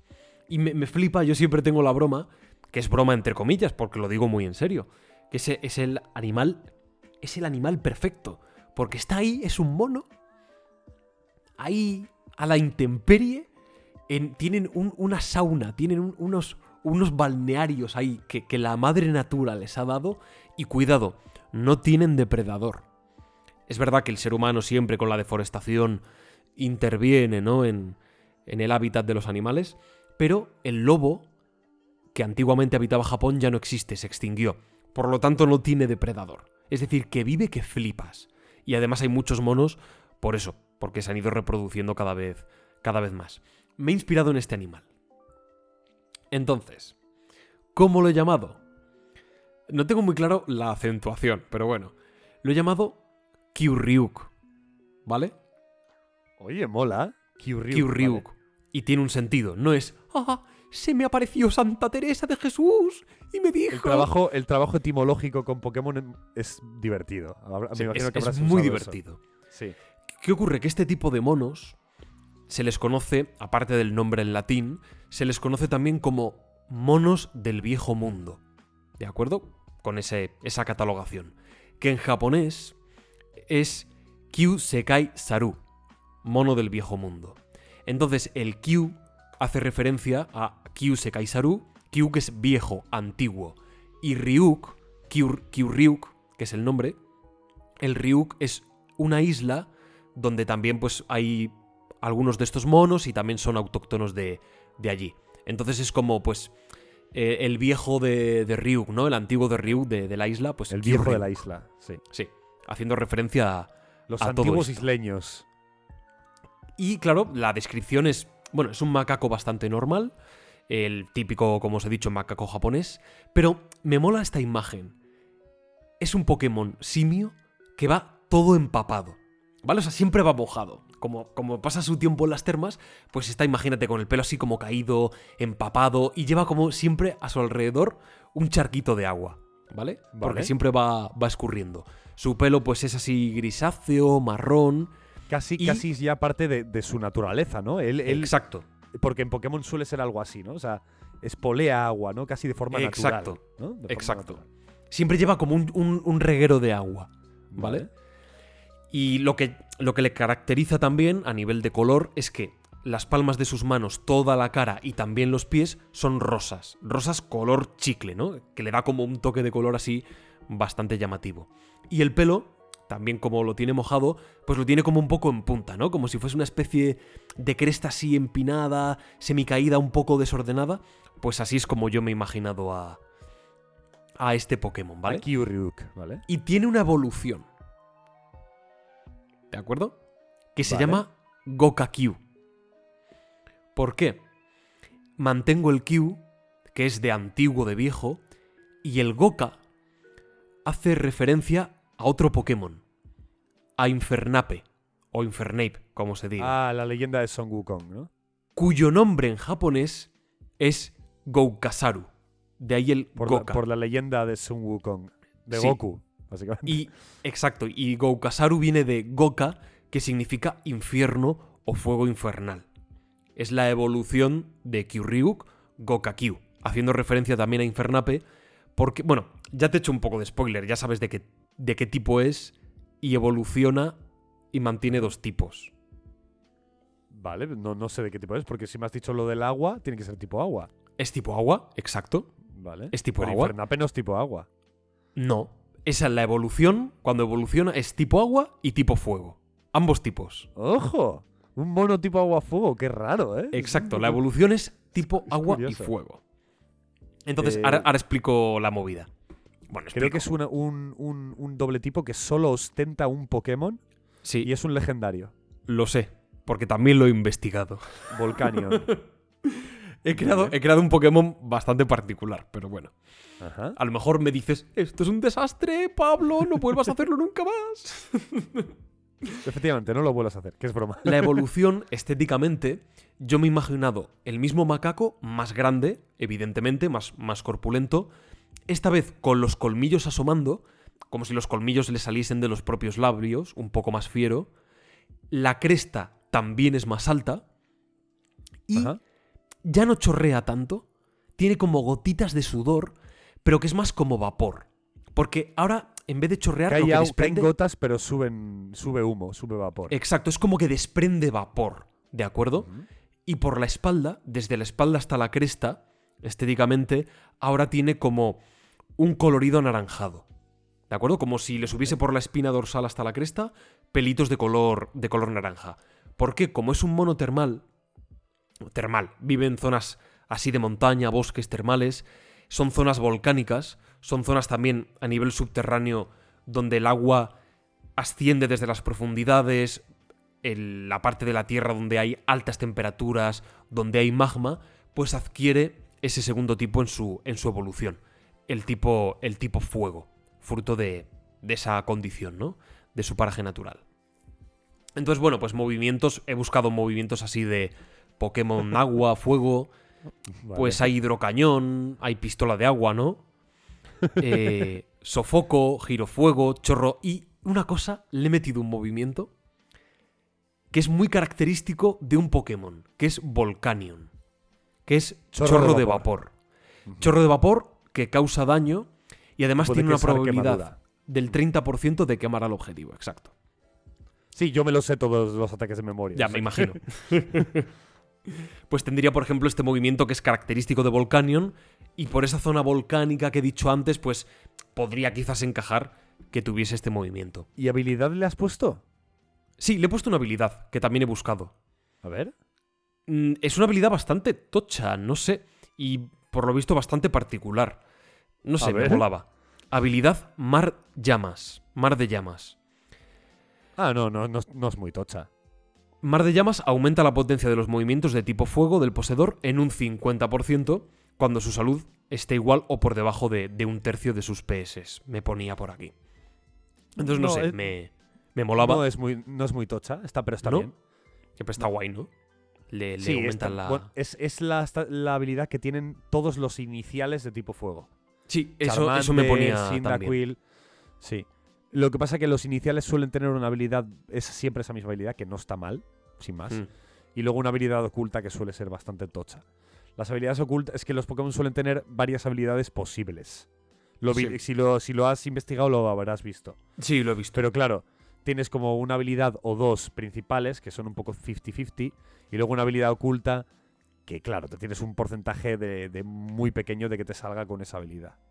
Pero bueno, y un, sí. una pregunta. Si tú eres de dos ¿Sí? tipos, como en este caso tipo fuego y tipo agua, uh-huh. ¿tienes ambas debilidades? ¿Eres débil a las cosas del agua y a las del fuego? Tienes que calcular. En ese caso, por ejemplo, pongamos un ejemplo. El tipo planta es súper eficaz contra el tipo agua. Hmm. Pero el tipo planta es muy poco eficaz contra el tipo fuego. Entonces es neutro. Entiendo. Se, se compagina. Sí, en cambio, entiendo. Si el agua y el fuego compartieran una debilidad, esa la debilidad sería cuatro veces más poderosa ¡Ostras! Contra ellos. Pero no es el caso. Pero eh, hay casos que sí. ¿Entiendes, no? Sí. Y este, bueno, es, bien, ¿no? este es mi Pokémon, Kyurryuk, que puede evolucionar a Gokakyu. Oye, yo creo que te lo vas a pasar muy bien esta temporada con Pokémon para noobs, ¿eh? Yo Oye, pero, lo... pero lo he hecho bien, ¿te mola? Me ha flipado. ¿En serio? Que sí, que sí, que sí. El próximo Pokémon Ojo, ¿eh? tiene que ser increíble, ¿eh, Pablo? Me molaría un montón ver el Pokémon ahí hecho. Bueno, si conseguimos a alguien... Uh, que, uh. Si conseguimos a alguien que pueda hacer esos, esos dibujos, sería increíble, pero claro. Bueno. Por favor, si hay gente por ahí escuchándonos que, pi, que con pilotan ahí de dibujo, de ilustración, diseño, que, que, que por favor... haga realidad nuestros sueños. Y yo lo pago, ¿eh? Que me parece mal que esas personas trabajen sin pagar. Yo, yo lo pago. Yo lo pago. cien por ciento. Eh, iba a comentar. Ya seguiremos con, el, con la aventura de Pokémon. Eh, más pronto que tarde, seguramente. A ver si podemos hacer, hacer una... Yo qué sé. Quizás intentarlo este fin de semana o intentarlo bueno, cuando podamos. Este fin de porque bueno. estoy en hoyos. Ah, bueno. No, además, quizás vendría mejor hacerlo cuando hagamos programa, ¿no? O no hace falta, no es necesario, ¿no? Mm, para tenerlo más reciente, dices, quizás. No es necesario, ¿no? Bueno, según vayamos viendo también. Según vayamos viendo. Vale. Pero intentaremos más pronto que tarde, porque si no, se va perdiendo ese interés claro, por la, sí. por la tal. Entonces, bueno. Eh, y nada, ya Pablo poco a poco va a empezar a ser un entrenador de verdad, con pelo en pecho, con, con, con una mochilita llena de Pokéballs que ha, de Pokémon que ha capturado y por supuesto una página del P C donde guardas los Pokémon llena, llena de Pokémon muertos, porque eso significa no, que ahí estás sudando no. la gota gorda intentando pasarte el, el loque de Pokémon Rojo Fuego. Así que nada, caballeros, acompañadnos en esta aventura que supone ver a Pablo intentar eh, superar ese reto de... No morir. De, de, de pasarse el videojuego en modo hardcore, además. Podéis seguirnos en nuestras redes para seguir un poco la, la serie, que va a estar muy divertida. La podéis ver en YouTube resubida o acompañarnos con nosotros, que es más divertido, en directo, en Twitch, El Refugio del Serpa y todas nuestras redes sociales, que iremos avisando cuándo lo haremos, ¿vale? Y Pablo subirá sus fotos de sus jueguitos de mesa y sus cositas. Así que nada, nada más. Un abrazo. Nos vemos, si Dios quiere, el diecisiete de diciembre a las diez en La Riviera, en Madrid. Y también nos veremos en la cima del entretenimiento.